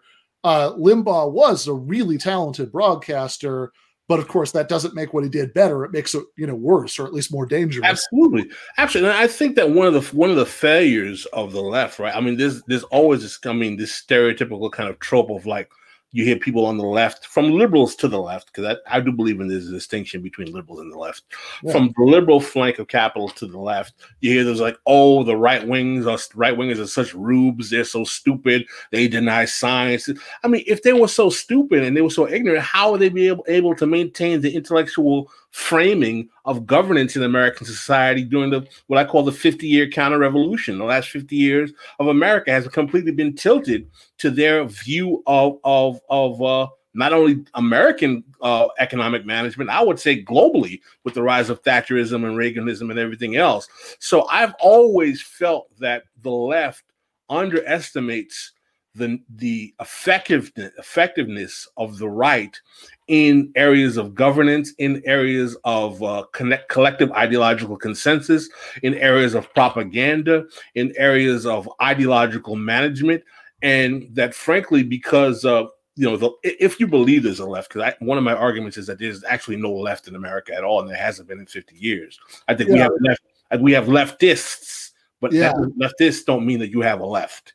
Yeah, I've heard uh, uh, Adolph Reed say something similar that uh, that there's there's what maybe we will, uh, you know, if it takes off, we will say later, you know, like what will have been, you know, the left.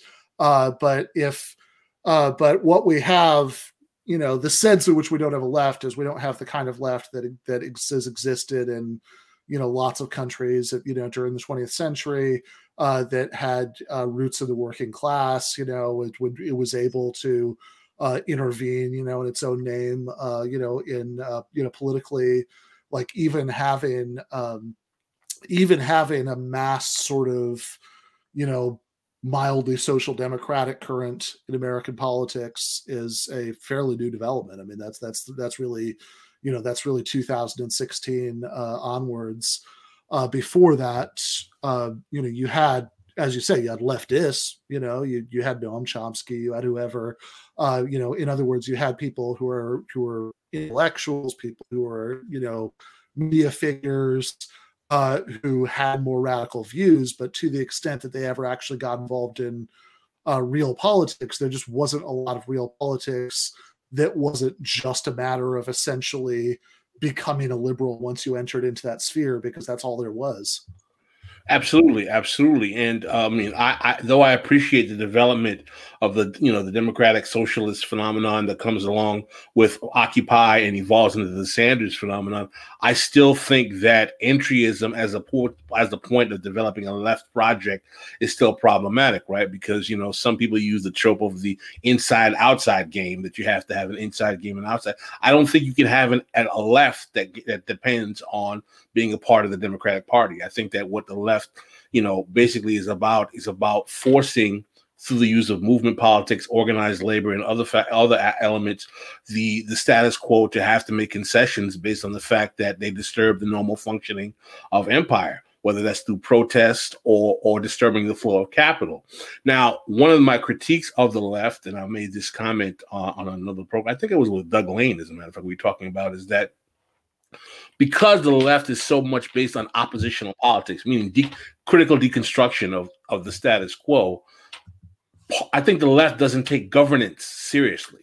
That's kind of part of the problem. It's a con- I don't even think it's a problem. I think it's a conundrum, right? Because if if your political you know framework is to demonstrate what are the contradictions that exist in a society that is oppressive, then oftentimes that relegates you to being one that's on the outside that's actually pointing, but it doesn't give you the opportunity to build something. And that's part of my the problem, right? The left is not good at building things that can show people that this works. We're, we're very good at saying this doesn't work because it's X, Y, Z, but building things whether they be political parties, whether they be actual social movements that are not really kind of relegated to being funded by the foundation world, is not our expertise, right? And I think that that's that's that's a problem that has not been rectified. I think there was a time in which the left was more effective. I'm thinking, you know, I'm thinking about protect, you know, revolutionary leftists. I'm talking about military, you know, in terms of maybe during the early 20th century, where we had, you know, rigorous labor movement, we had, you know, people challenging capital in more rigorous ways.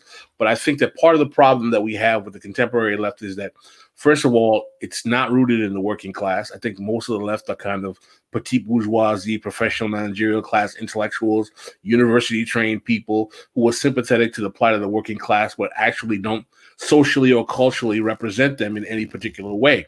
And that's problematic because, and I also think that there's just too much of this kind of uh, uh, uh, ideological firing squad in the left is like you know if you or, or what they call the ideological purity test that if you don't buy into the particular ideological left you know project of you know oh I'm a Trotskyite or I'm a I'm an anarchist or I'm a Demsoc or I, you know I'm a Marxist Leninist or I'm a Maoist. That you know let me tell you regular working people don't want to hear that bullshit. Like no like no, like they don't care. It's a major major turnoff quite frankly. And, and you know, until we try to, I mean, until we have a basic way of explaining to people as to why capitalism screws you over, and we can create economic models that are more humane to actually give people a better sense of equity in society. All of that, you know, I mean, I'm not trying to say theory is not important. Theory is important, but the the the making that the the end as opposed to the actual practical reality of what needs to be done, I think is a major fault line and a major problem we have in the American left overall. Maybe, I mean, I don't think it's, it's as much in Europe, but definitely in the United States t- today. Yeah, and, and all that's I mean all that stuff that you're talking about, you know, the oh I'm a uh, you know I'm a Trotskyist, you know I'm a anarcho, whatever, I'm you know this or that. Like it often feels to me, at least, uh, like there's this element of of uh, of play act into it. You know that people performative.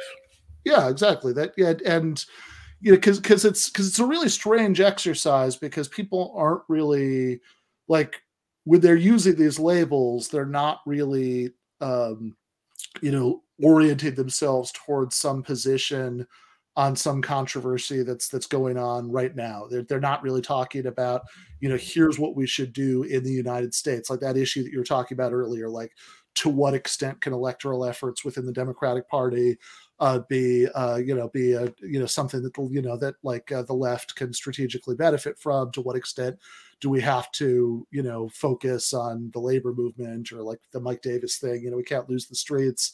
Like like those are things that are positions on things happening in the class struggle in the real world right now whereas a lot of the rest of this stuff kind of tell like is feels like people it's like reenactment you know people saying like they, who they would have sided with in some faction fight in you know i don't know like the bolshevik party of the 1920s or something like that.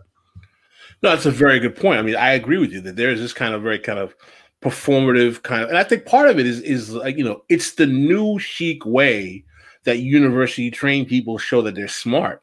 It's like, you know, I've read Marx's 18th Brumaire. Have you? Like, you know, it's the new hip, it, you know, when, you know, I'm a little older, I'm somewhat older than you guys, you know, for my generation, I'm a generation X you know, you know they, they, didn't care about the left. For them, it was just like, how much money do you make? You know, and I think for the later generations, the millennials, it's more kind of like, well, you know, uh, you know how you know how much do you know about you know you know uh, you know uh, the Comintern or, or you know the Paris Commune or whatever, whatever you know arcane aspect of leftist history exists, right? And I, I, make the joke with Jason. I was like, listen, if it wasn't for the 2008 crash, most of these people would be looking at their stock dividends, quite frankly, because they, they probably wouldn't even be interested in this kind of stuff. But uh, you know, at the same time, not to be overly pessimistic and, and pessimistic and negative, as someone you know I was born in 1968, and I not to date myself. Uh, I remember, I, I, and part of that is part of that re- recogniza- rec- rec- realization makes me use that year as a, a, a, major theme that I call the 50 year counter revolution. And if you understand what I mean by the 50 year counter revolution, is that basically from the end of the period of the new left of the 60s with the rise of Nixonian kind of uh, reactionary politics up until the modern era, pretty much we have been living in a counter revolution to the new left of the 60s and that most of our politics has been a counter revolution to that period. So when i say the 50 year counter revolution i'm talking about the majority of my lifetime. And what i one thing i can say is that since I realized how crappy most of the people my age have in terms politics they they have because of they grew up looking at Reagan as their you know as, you know their ideological kind of progenitor of what you know stable politics should be. I welcome the fact at least that there are younger people, younger than myself anyway, who are interested in a left project. As bad as it is, I can absolutely assure you the politics of the people who are a few years older than you guys are horrendous. I mean, they're absolutely, I mean, there's a reason why, if you look at most of these Fox News commentators, they're mostly Generation X, barring the older guys like Bill O'Reilly and even, uh, you know, someone, but like, you know, Sean Hannity, like, I mean, people like Tucker Carlson, all of these guys come out of the, you know, they're, they're all, they're all, children of the Reagan years. And I also would uh, uh, suggest to your audience, if they haven't watched it yet, I thought it was an excellent documentary. I'm sure Jason has mentioned with you Showtime's documentary, The Reagans, mm. particularly for younger people who may not actually remember the 80s. Uh, I was a teenager and a young adult in the 80s, so I remember it vividly. The Showtime documentary, The Reagans, I think you can get it on YouTube right now is an excellent example of the sheer hypocrisy and just absolute bankruptcy of the Reagan presidency that does a very good job of talking about how this man whose whole youth and young adulthood and first employment is based on uh, uh, uh, New Deal government largesse becomes a man whose whole presidency is based on saying, you know, it's you know, government is not the answer, government is the problem. I forget the exact quote. You guys have heard it before. Yeah, yeah. Uh, which is which is funny. I mean, you're you're talking about generations, and uh, I you know I was I'm a little bit uh, older than Forrest, but my uh, I was born in 1980. Uh, uh, and in and the very first political conversation I can ever remember having in my life uh, was uh, I would have been four years old, uh, 1984, and so I remember it would have been the morning after the 1984 election because uh, I remember going downstairs and I must have understood that there was something called an election that had just happened and somebody won, somebody lost. I remember going downstairs, seeing seeing my dad read the newspaper at the table and saying, "Oh, who won?" And I just remember him curling his lip with this just look of utter disgust and contempt and saying, "Reagan." Uh, so, uh, so yeah, I mean, it, it's not. Well, let me tell you, that mean that would show mean that your dad had uh, some type of left inclination or liberal inclination. But I'll tell you right now, in 1984, Ronald Reagan won every single state in the United States except for Minnesota, which is the state that Mondale came from. I mean, I don't think people realize. I mean, first of all, I will say something, and this the, creator of that Reagan documentary actually admitted that in an article in the New York Times that but for the rise of Donald Trump, that Reagan documentary would not have been made. Right. And I told that to a friend of mine who was a contemporary of my age, and I told him, I said, the only reason this documentary is made is because of Trump. And he said, Why? I said, Because this documentary is about delegitimizing the right wing project in the face of the horror of the Trump presidency. And I said, Why do you think that? I said, Listen, there is no way the right flank of capital would have allowed a documentary that desecrates Ronald Reagan to have been to been even remotely been aired in the society. Reagan is so functional, so fundamentally important to the right wing project because we have to understand something. In the post kind of, in, besides going back to maybe Eisenhower, who was a liberal Republican, there is no presidential model for Republicans of success besides Reagan. What do you have? Nixon. Nixon was impeached. You know, I mean, there's, you know, you they they need They need Reagan. And that's why they, they cling to him so much because for him, he for them, he is really the kind of kind of the the the last successful embodiment of their ability to bring forth their kind of politics. And quite frankly, it changed the whole project, political traje- trajectory of not only the United States, but the world. Thatcherism comes about as well. You have, I mean, what's the favorite quote, the famous quote from Margaret Thatcher? Uh, my greatest achievement as, uh, as is Tony Blair, was Tony Blair. Yeah. You know? Yeah, because it's not about who you, I mean, who you as a politician, how you change your own party. It's the, the shape that you leave the other party in. Um, right. And, and certainly there's a parallel in the United States with Reagan. I mean, like when Reagan died in 2004, uh, the, uh, you know, the, like that was during the 2004 election, you know, the Democratic candidate was John Kerry. And if you go back and look at what uh, John Kerry was saying about Ronald Reagan when Reagan had just died, I mean, it's, it was like worshipful. You'd think that, you know, oh, but Barack, what, who, who's Barack Obama's favorite president? I mean, who does he praise all the time? He's always praising Reagan all the time, and I mean, I mean, the, obviously that demonstrates the, the, the, sheer bankruptcy of the the liberal kind of neoliberal uh, uh, third way, you know, Clinton Clinton version of liberalism that comes about after Reagan. But didn't that Obama, didn't Obama also say I would have been a, I'm kind of like a Reagan, like my politics are where Reagan's are. I would have been yeah, like he, a Reagan a Democrat. Reagan Democrat. Yeah, exactly, exactly. But I mean, we have to understand that what exactly was the third way project? What was the DLC project? What was the Clintonian project? The Clintonian project was reconciling Reaganism with liberal petit bourgeois uh, management of empire with uh with a patina of, of I mean the whole project was about effectively demonstrating to the lords of capital that as the left flank of capital, we can govern this and still allow you to make money and allow capitalism to flourish because all that left socialism stuff we can throw it out the window. The Soviet Union is fallen, and you know, let's go, let's make money. I, you know, the we, we all remember Fukuyama, like the end of history. You know, the whole belief you guys might be a little bit young, but the belief in the 90s was that like there was no need to even think about political economy, redistribution of resources, uh, uh, or, or, or, or even Keynesianism or anything. It was all about this kind of like neoliberal kind of marketization, financialization.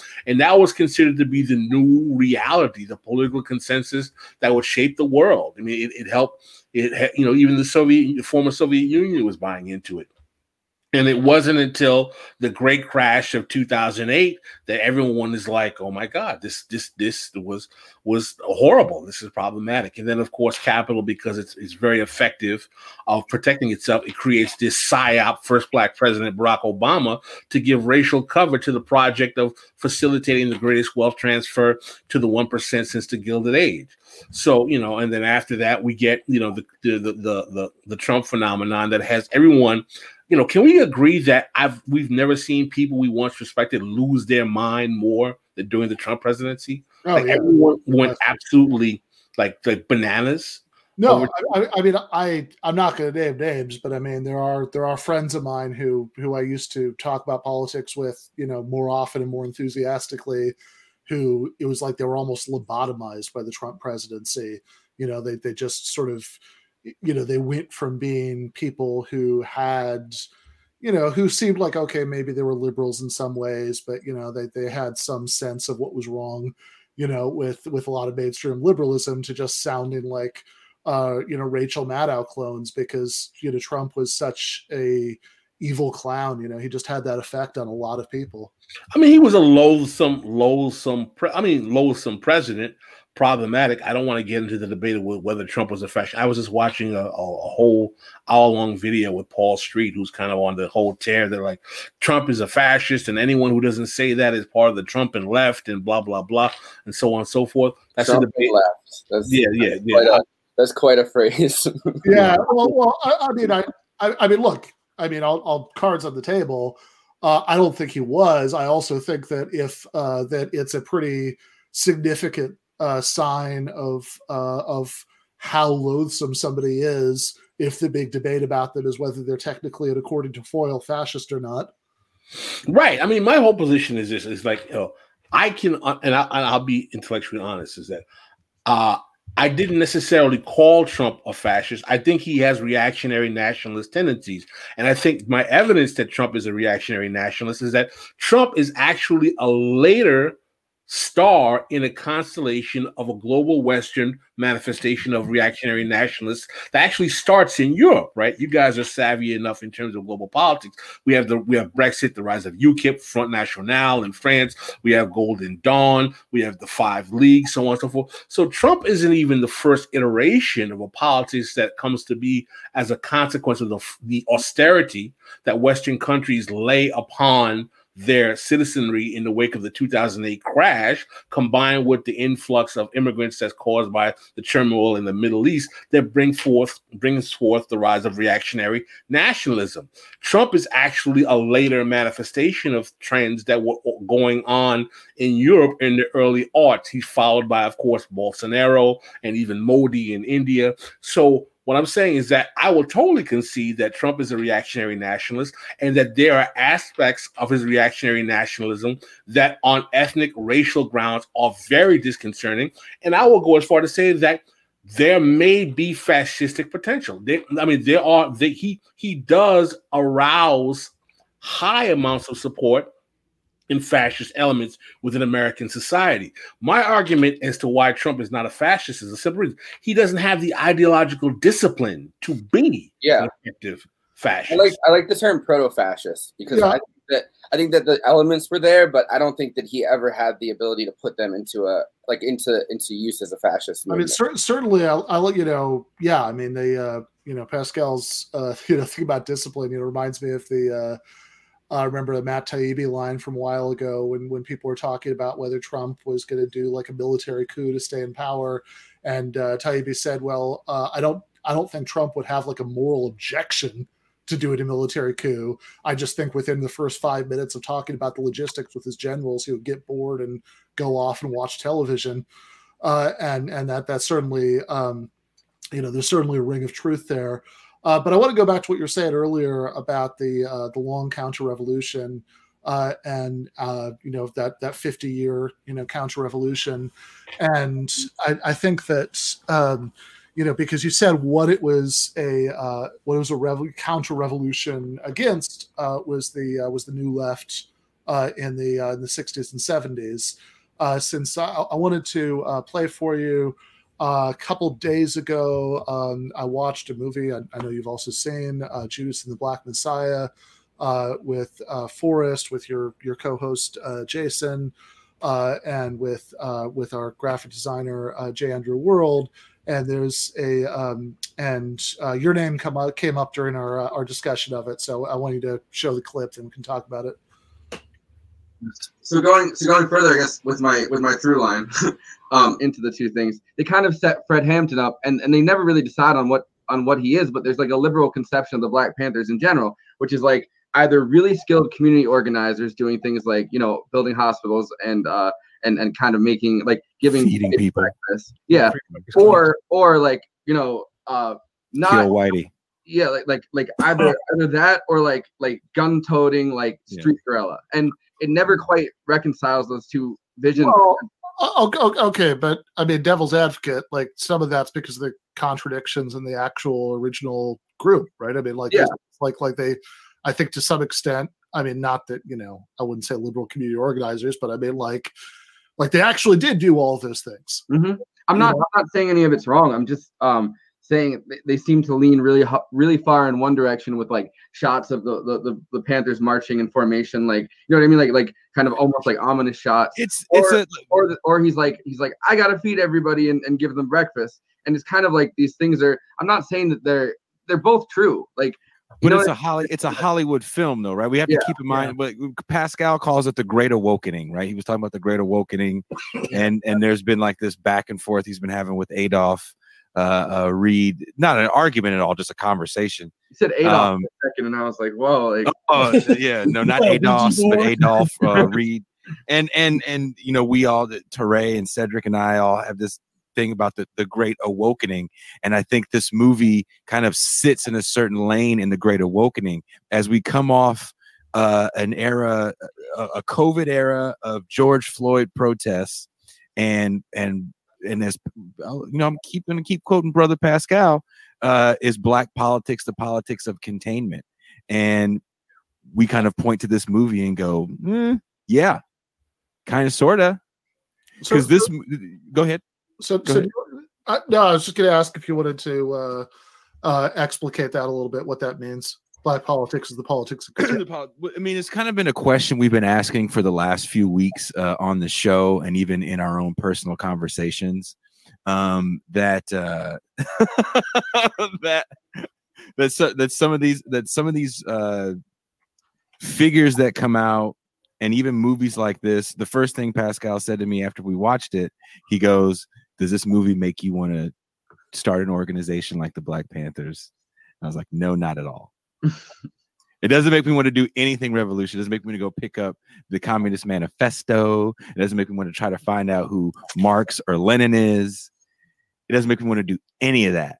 Does it It- make, make you want to vote? Rev. no, you know what it makes me want to do? It makes me want to buy a T-shirt that has some ill ass slogan on it, and it makes me want to be mad at the police because that's u- u- ultimately what a lot of these politics are about when we talk about BLM. It- it- I'm mad at the police, but I don't really know what I want to do about it, and I'm going to have a slogan like "defund the police" that sounds good but what is it really about?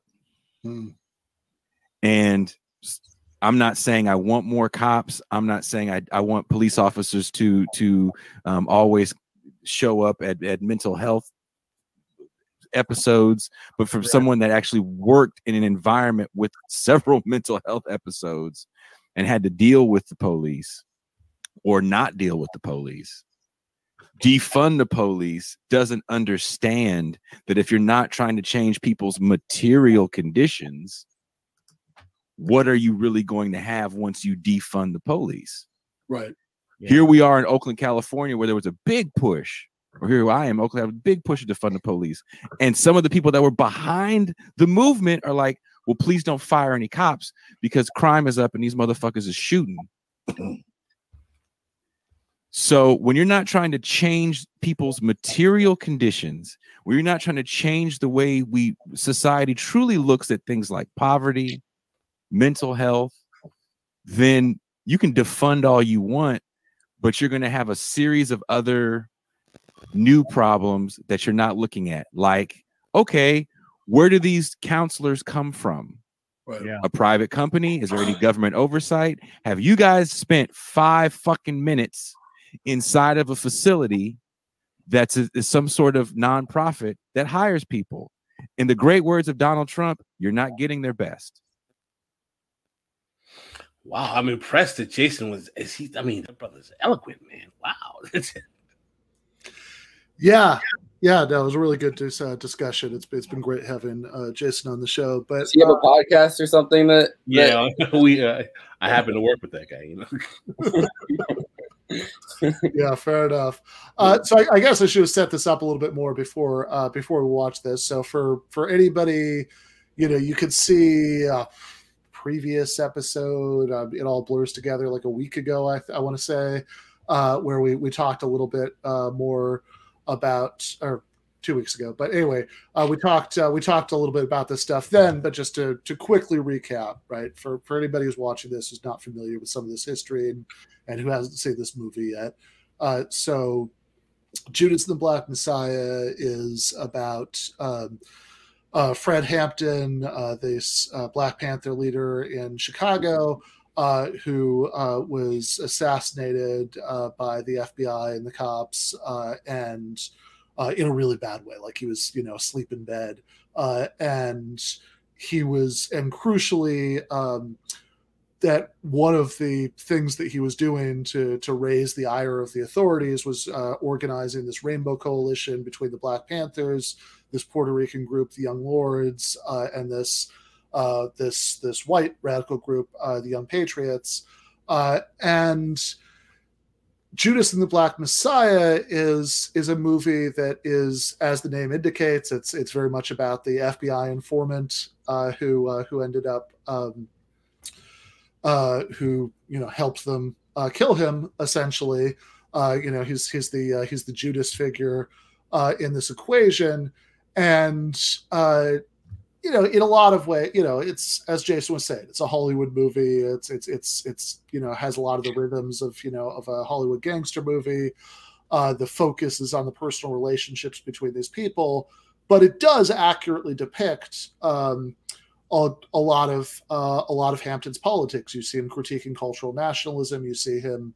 Uh, you see him talking about how it doesn't matter what color the capitalists are. You know, they're, they're all you know they're all exploiting us. We need to unite against them. Uh, those things are all there. They're just not the focus of the movie. Right, I would agree with that. I mean, I, I, I mean, I think that there is a, a, rudimentary exposition in terms of what the Black Panther Party was about in their politics, but I, I, I basically believe that that is secondary to the action scenes of the guns, of black people in leather, you know, you know, fight the man, fight the man, and you know, William William O'Neal being the snitch, snitch centered, and look at FDR, you know, the evil white. I mean, uh, um, Hoover, the evil white man. I think that it, it kind of turns into a kind of a certain kind of caricature of an organization. And my editor at, uh, at Black uh, Black Agenda Report, Bruce Dixon, was a member of the Chicago Black Panther Party that actually had a much more kind of uh, important you don't really get a sense and understand that they were a Marxist Leninist organization that challenged capitalism. Yes, you get a kind of a patina of that, but it was a very strong part of what their politics. They were revolutionary na- nationalists. They used guns as self defense against the police, and uh, you know they were very influenced by the uh, the the, the uh, eventual evolution of Malcolm X to evolving into a revolutionary socialist kind of uh, political formation, and they also formed allies with much of the, the white radical left that existed at that time. But one of the things of the film that I found very problematic, it didn't demonstrate how the war in Vietnam was a very instrumental part of why they were important, how much they challenged American imperialism, uh, particularly around Vietnam at their era. The gender, how they had uh, relatively progressive gender politics is actually kind of demonstrated in that they had women in higher in in uh, positions of hierarchy. But it was definitely uh, uh, what the American ruling class probably viewed as the most problematic manifestation of uh, black left politics during the 60s. I think part of the problem that is actually the case, and you even see this with members of, of the black community as well, is that the narrative of good civil rights movement, bad civil rights movement is very common in that the traditional kind of nonviolent MLK, uh, you know, march and protest, Selma, Alabama, Selma, Birmingham, Montgomery, was the good part of the civil rights movement. And then when you get to Black Power and the Black Panther Party, that was the bad part. And even Clinton in a recent in the in uh, the eulogy of uh, of uh, uh, uh, Georgia uh, Senator John Lewis was like, "See, we almost lost it when Stokely Carmichael came around, but thanks to John Lewis, we were able to keep it under control." So even Clinton, as you know, as kind of horrific as a figure that he was, is trying to play this kind of good civil rights movement, bad civil rights narrative by saying that you know when Stokely came around with that Black Power stuff, the movement kind of got out of control. You know, and there are ways to criticize black power as well. I mean i have a, a kind of left class-based criticism of black power but ultimately for bill clinton who has always been a kind of like you know you know the the a horrible figure in terms of some of his policies vis-a-vis uh, black americans from mass incarceration to you know a variety of others. To talk about how he feels the he has the luxury to to chastise black people about their own movement history. It was like y'all y'all messed up when you did that. See, and I was like, you know, I mean, you got some really really nerve, really serious nerve. I mean, you know, Stokely Kwame Ture, who was known then known as Stokely Carmichael, was a, a was an avid revolutionary socialist, Pan Africanist, who had very very sharp and critical analysis of American uh, imperialism, American racism. Was dedicated member of SNCC uh, organized uh, several marches and several voting rights camps, voting campaign, registration campaigns to get people mobilized and try to work in the tradition of the quote unquote nonviolent civil rights movement. And when black people throughout the country, particularly in the Northeast, were getting their heads beaten by cops and the material benefits of that movement were starting to atrophy, and you see the urban rebellions develop, I actually argue that the Black Panther Party is a reflection of the, the, the political crisis that was happening in terms of what was going on in the urban areas in terms of Black America. Let's not forget that the rebellions actually start in 63, metastasize and continue to grow, going on to 66. From 67 to 71, you have over 300 urban rebellions all over the country. So for me, uh, the Black Panther Party is actually a reflection of how the the limits of the policy of the civil rights movement were not adequately being streamed into the urban areas and that black people were, were reacting particularly to the presence of an occupying force which were the police and they were actually reacting to that to that politics on the ground. And that kind of you know that kind of history is not something you're going to get in a two hour hollywood production.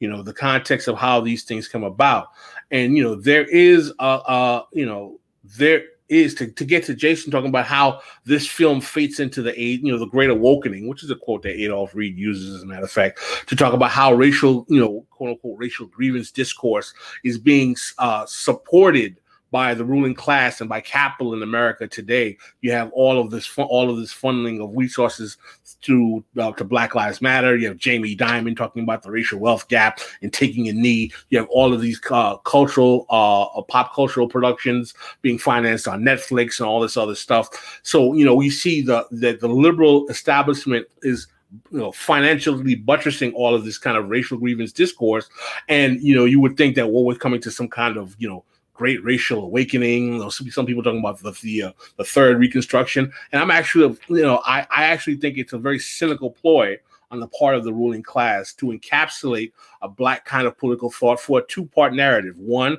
part of it was to delegitimate the Trump presidency and the reactionary nationalism that he represented it on, on a kind of racial grounds, but it effectively did effectively did with the 2020 election. And two, in a more cynical fashion, to delegitimize the class-based agenda of the new developing kind of left liberal social democratic call for class wide, you know, uh, federal jobs guarantee, Medicare for all, and put a racial grievance at particular things like uh, uh, racial wealth gap, uh, uh, uh, um, reparations on on the front burner because capital realizes that it can always it can always manipulate the amount of resource allocation to black politics by catering to the black professional managerial class or the black political class which was always going to be the arbiter of the way in which black politics comes about. So when you ask what it means to say black politics is a politics of containment or black politics is a class politics that doesn't respect that doesn't reflect the class of the majority of black people it's a politics of containment in that it creates the notion of a unified otherization of black people who are contained in this kind of unitary force that is having their politics negotiated for them by a, an elite amongst them that is actually what in international politics would be a, comp- a comprador class.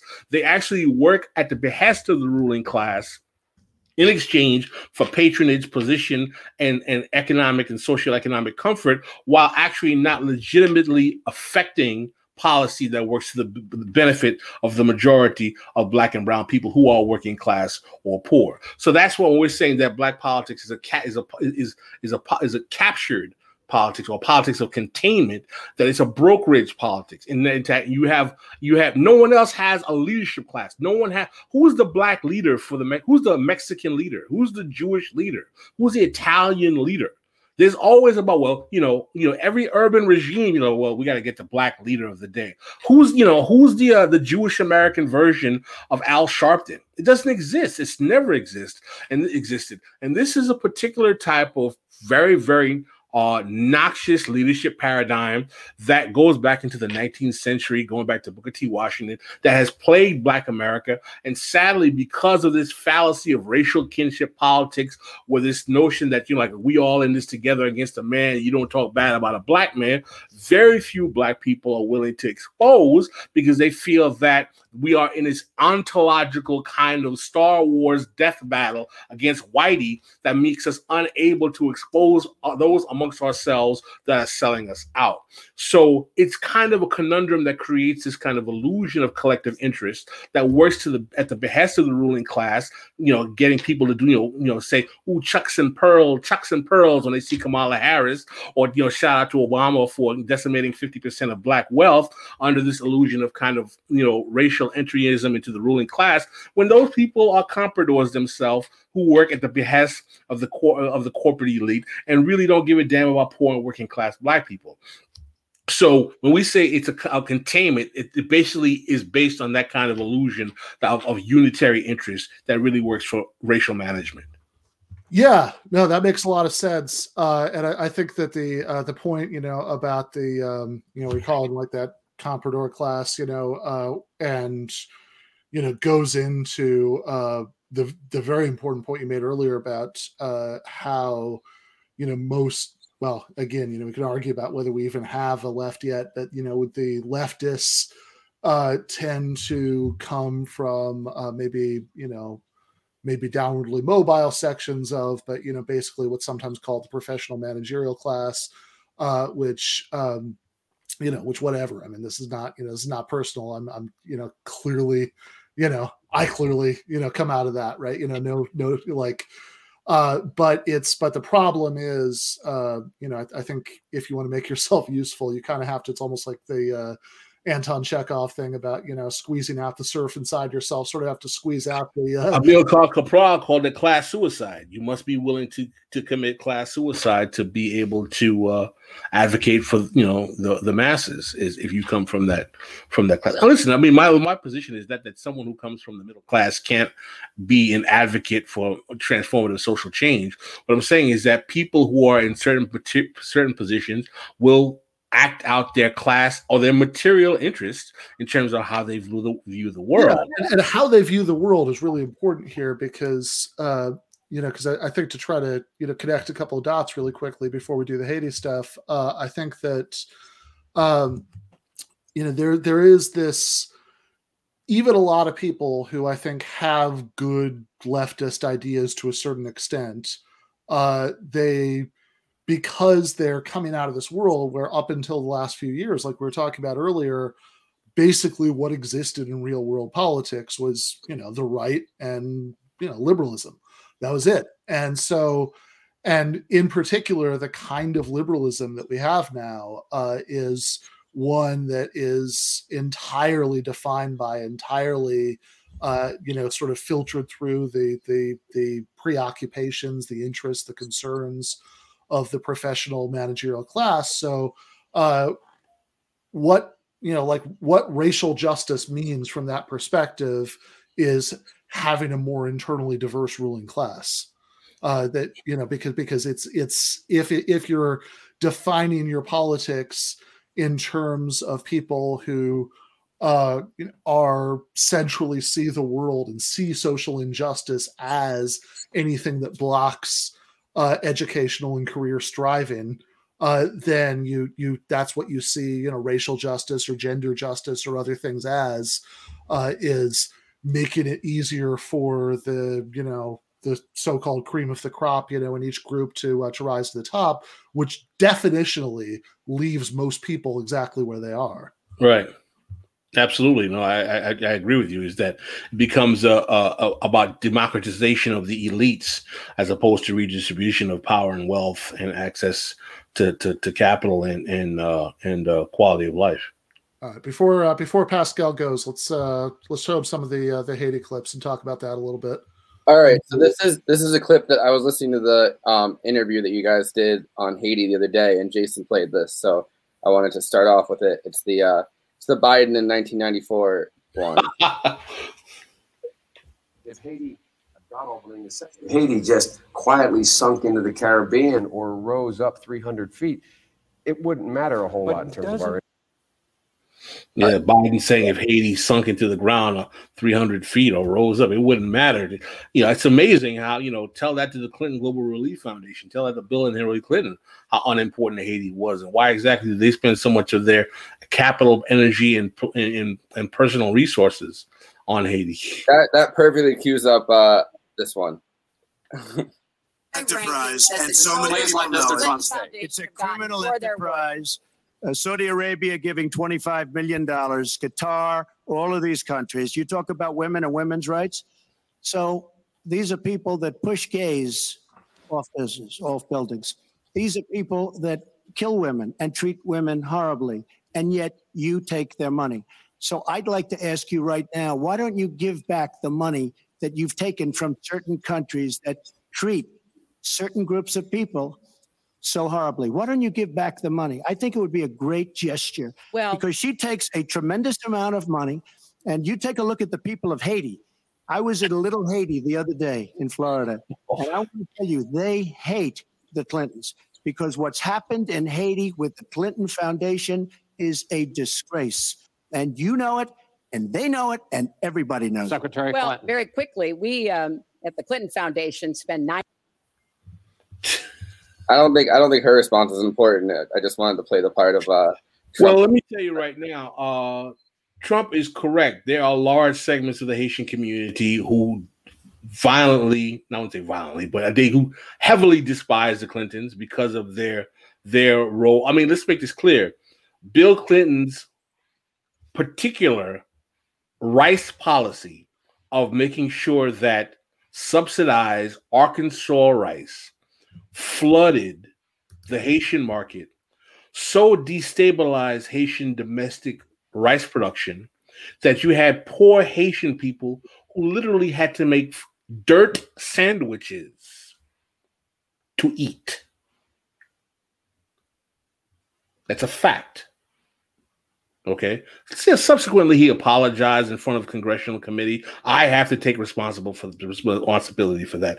I mean, do you take responsibility for the structural readjustment packages that you made President Aristide sign onto in 19 in the 1995 when you brought him back to office that completely sold off the state assets of the Haitian government, like Teleco, in other words, to some of your own Clinton acolytes? Do you take credit? Do you take responsibility for that? Does Hillary Clinton take responsibility for the fact that her brother was sitting on an over $20 billion worth or gold mine in which he was a, a, an, uh, uh, uh, proprietor of, in which he was able to make contracts and, and extract resources from? Okay. I, I was not a Clinton supporter because I said publicly, I said I will not support the Clintons because they have been using Haiti as their personal ATM machine for too long. Yeah. So, so do you want to go go into just a little bit in case uh, some people might be watching this or listen to it later who aren't familiar with that history, the particularly the uh, the part about the foundation? Well, I mean, the foundation was, I mean, the, the, Clinton Global Relief Foundation was not set up exclusively for Haiti, but it was set up as a kind of, uh, you know, global NGO that helped, you know, in a liberal frame, a crisis management of hotspots in the world, in which capital will be funneled by international elites under the guise of kind of helping humanity, st- you know, stopping the poor, you know, the poor from starving, et cetera, et cetera, so on and so forth. But what it became in Haiti was kind of a mean for which the Clintons, after the earthquake, to receive funds and donations from international collaborators under the guise of repairing the country after the earthquake. And instead of effectively doing that, challenging that money and, and their resources into their pockets and leaving much of the Haitian infrastructure lacking in its ability to, to recover from the earthquake.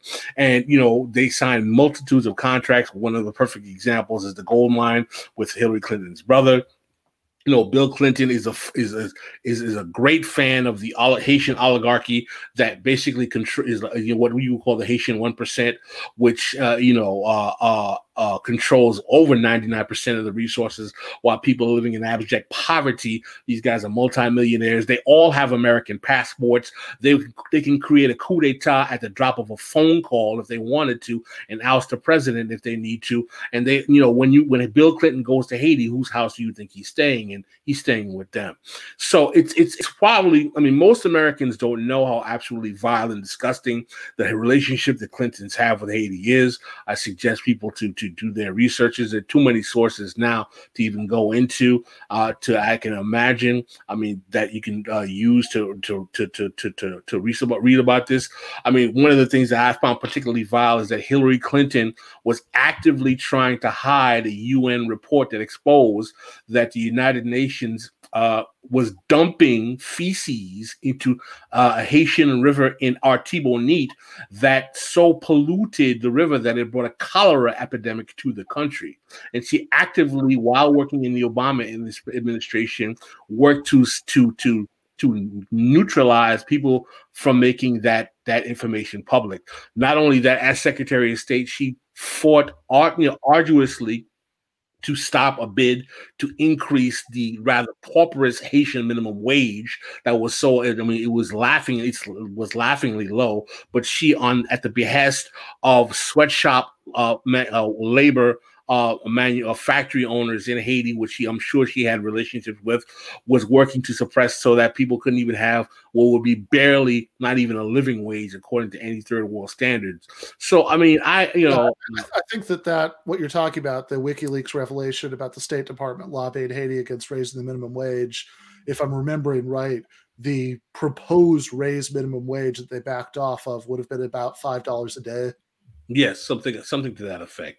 So I mean, I, I mean, there the, there are there are too many uh, uh, ways in which the interface of the Clinton the Clinton family has been noxious with the Republic of Haiti, but it's part and parcel of the rather hostile relationship the United States has had from Haiti with its inception. For your audience who's not familiar, Haiti is the first country or first republican modern in, in the history of the world that was able to get its independence from a successful slave revolt.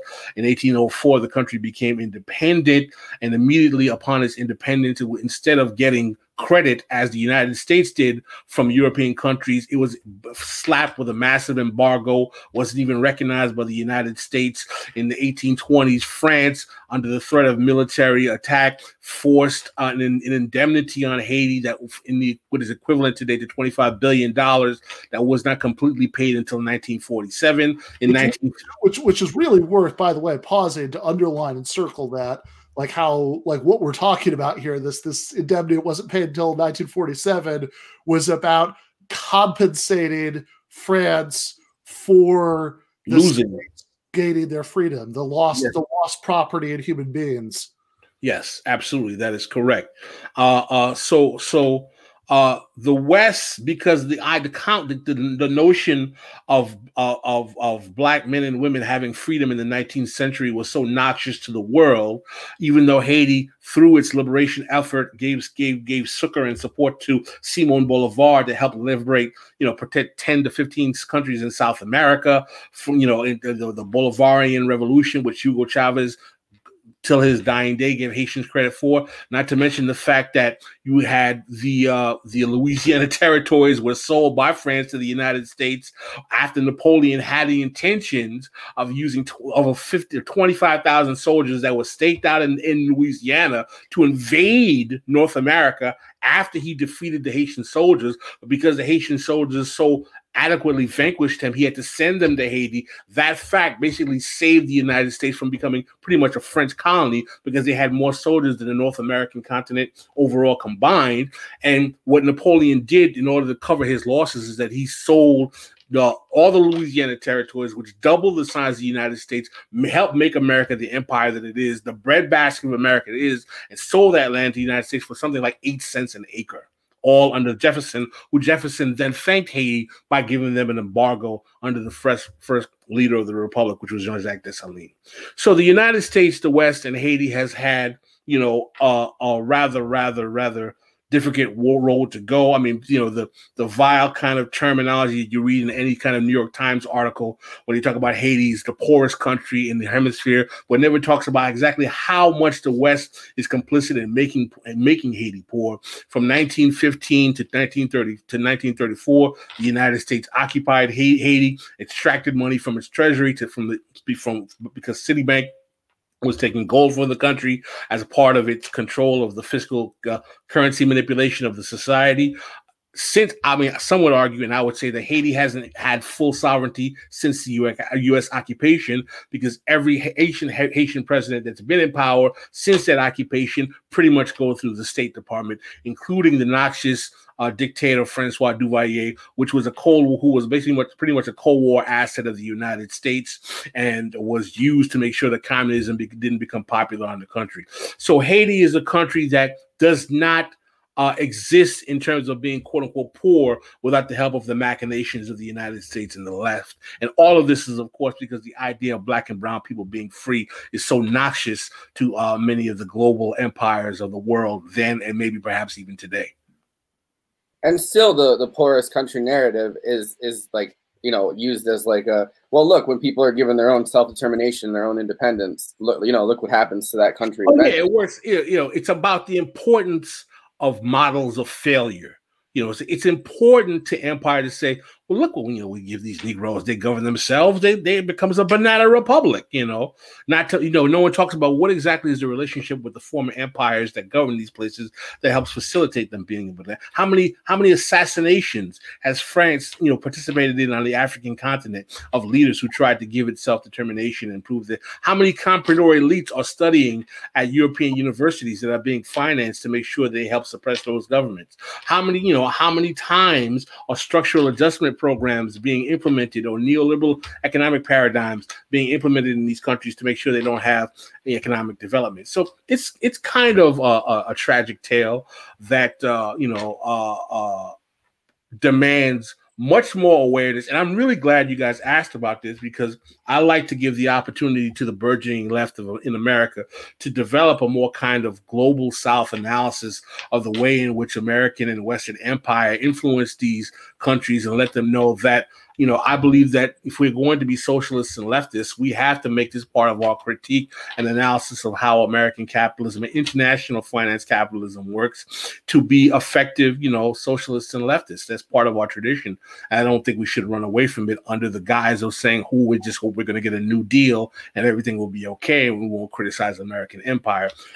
Sanders supporters, but I mean, but uh, I'm, you know, I'm not casting aspersions. You know, I'm just, you know, I'm just. Uh, saying that I, I appro- applaud you guys for allowing to even broaching the question about Haiti on your program. Yeah, I mean, look, I, I think uh, you know, I, I mean, I'll you know, cards on the table, you know, was and would be again, you know, very enthusiastic, uh, you know, Bernie Sanders supporter, but that doesn't mean that there aren't uh, that there aren't limits to that project that you can criticize and push, you know, and and I think certainly the uh, question of anti-imperialism is uh, is one of them. That there are um, that uh, which is a much harder question than than a domestic policy question because you can kind of I mean you can kind of make gains in, in domestic policy you know um, on the ground in like in Congress and the Senate and it's like a kind of you know it's like a one like these are much bigger these are much bigger like things that we don't feel like we have necessarily control over because the military and foreign policy state is kind of so insular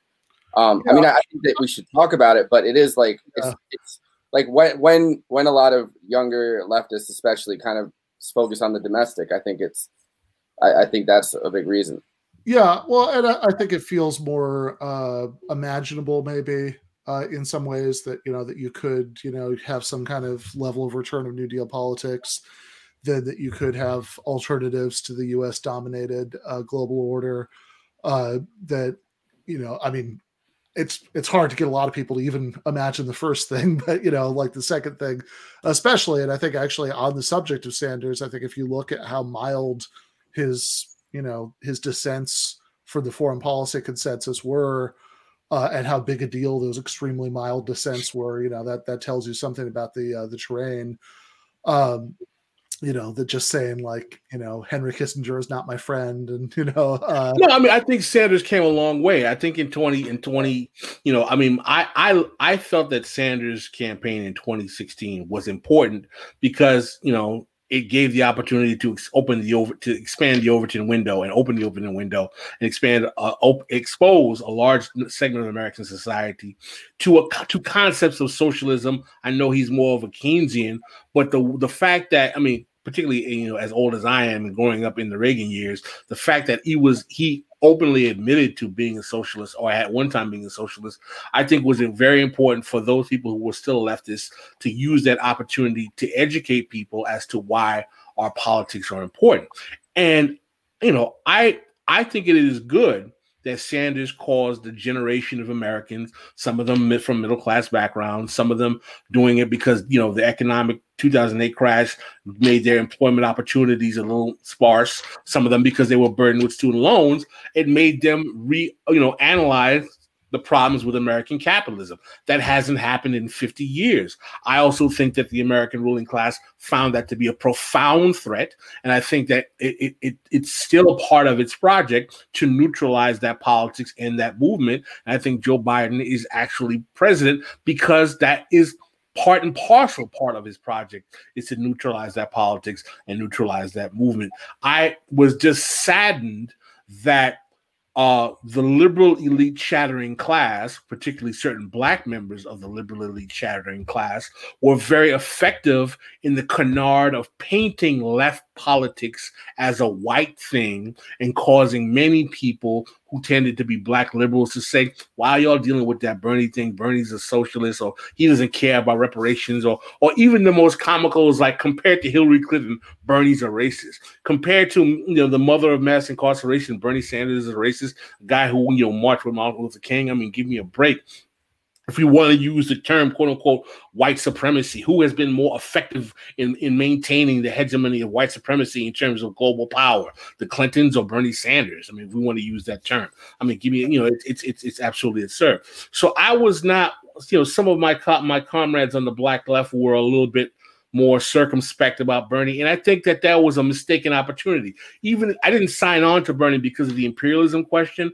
At Black Agenda Report, some of our cadre were a little bit more critical of him. But I felt that there was an opportunity to at least, first of all, fight that part of the liberal establishment that was trying to paint socialism and left politics as white was something I think the black left should have taken on and shut down, hands down. And I think we still we, we still we still should. Some of us did. Cedric Johnson, Touré Reed, Adolph. I think that they tried to do that, but I would have liked to see more.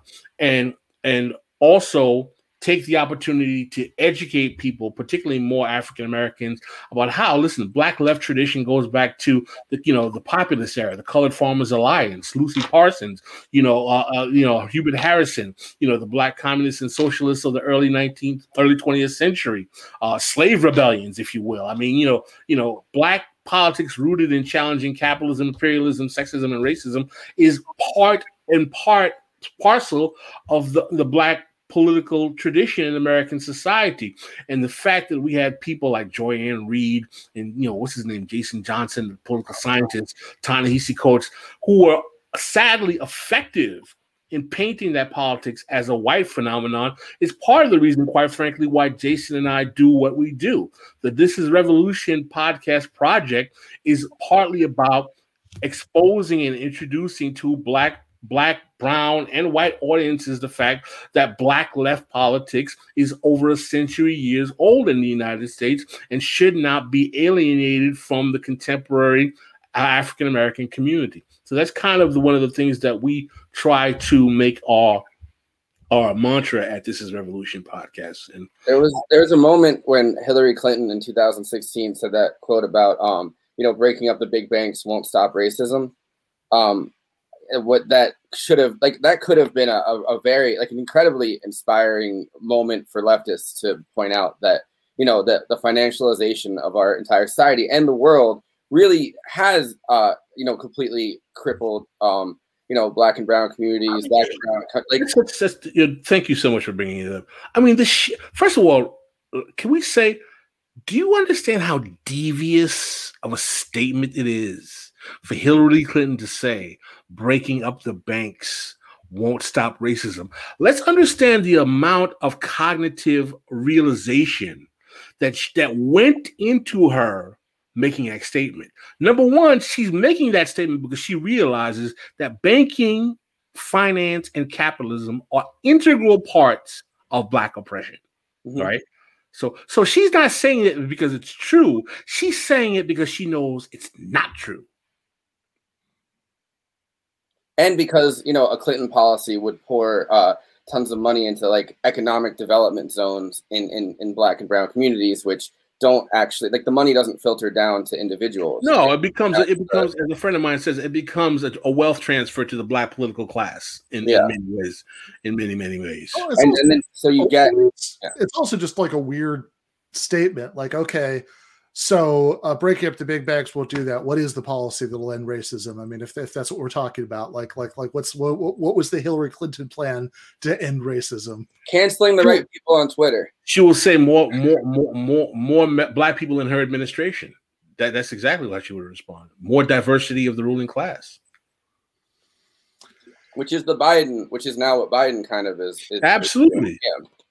It's Just, just a friend of mine said to we had a guest today on uh this is Revolution podcast. She called it intersectional imperialism. Yeah, fair enough. Uh, Pascal, if you could stick around for ten more minutes, do you want to? Uh, we've got one more Haiti clip. Sure. All right, great. But yeah, this, this is the Oh, more. Yeah. Sorry. Um. Can you hear this? Yes. have clashed with protest now I can't. The resignation of President Jovenel Moise. The rally. Dis- Sorry, I'm still kind of getting used to quickly pulling up clips.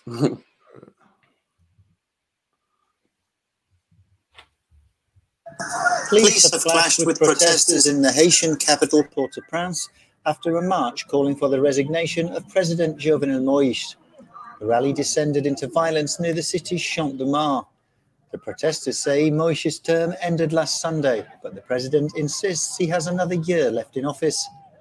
On Tuesday, Moïse attempted to force out three judges who were proposed as potential interim national leaders to replace him. They included interim opposition leader Joseph Mécène Jean Louis. Moïse has been ruling by decree for a year because there's no parliament right now. Legislative elections due in 2018 were delayed.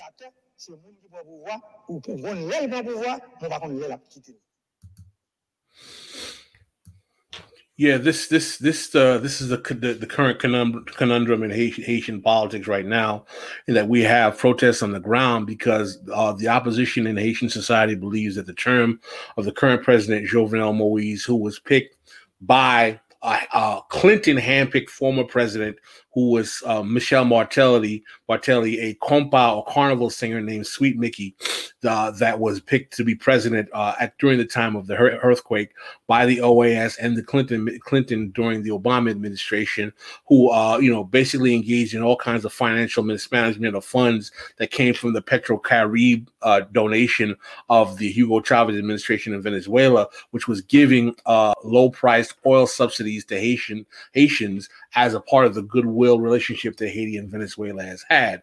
That corruption plus mismanagement of funds during the earthquake, with all kinds of undemocratic uh, uh, uh, aspects that happened during Martelly, uh, caused a certain kind of resentment towards his his governance amongst the Haitian people.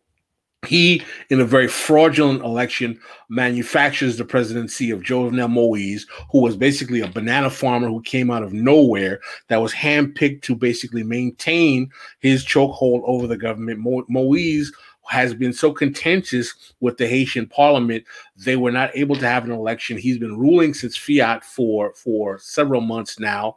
He's saying that his con- the Constitution, which is a debate as to whether or not it, he has one more year, gives him one more year. There's been massive amounts of kidnapping by factions of individuals that people say are being bankrolled by the Moise administration.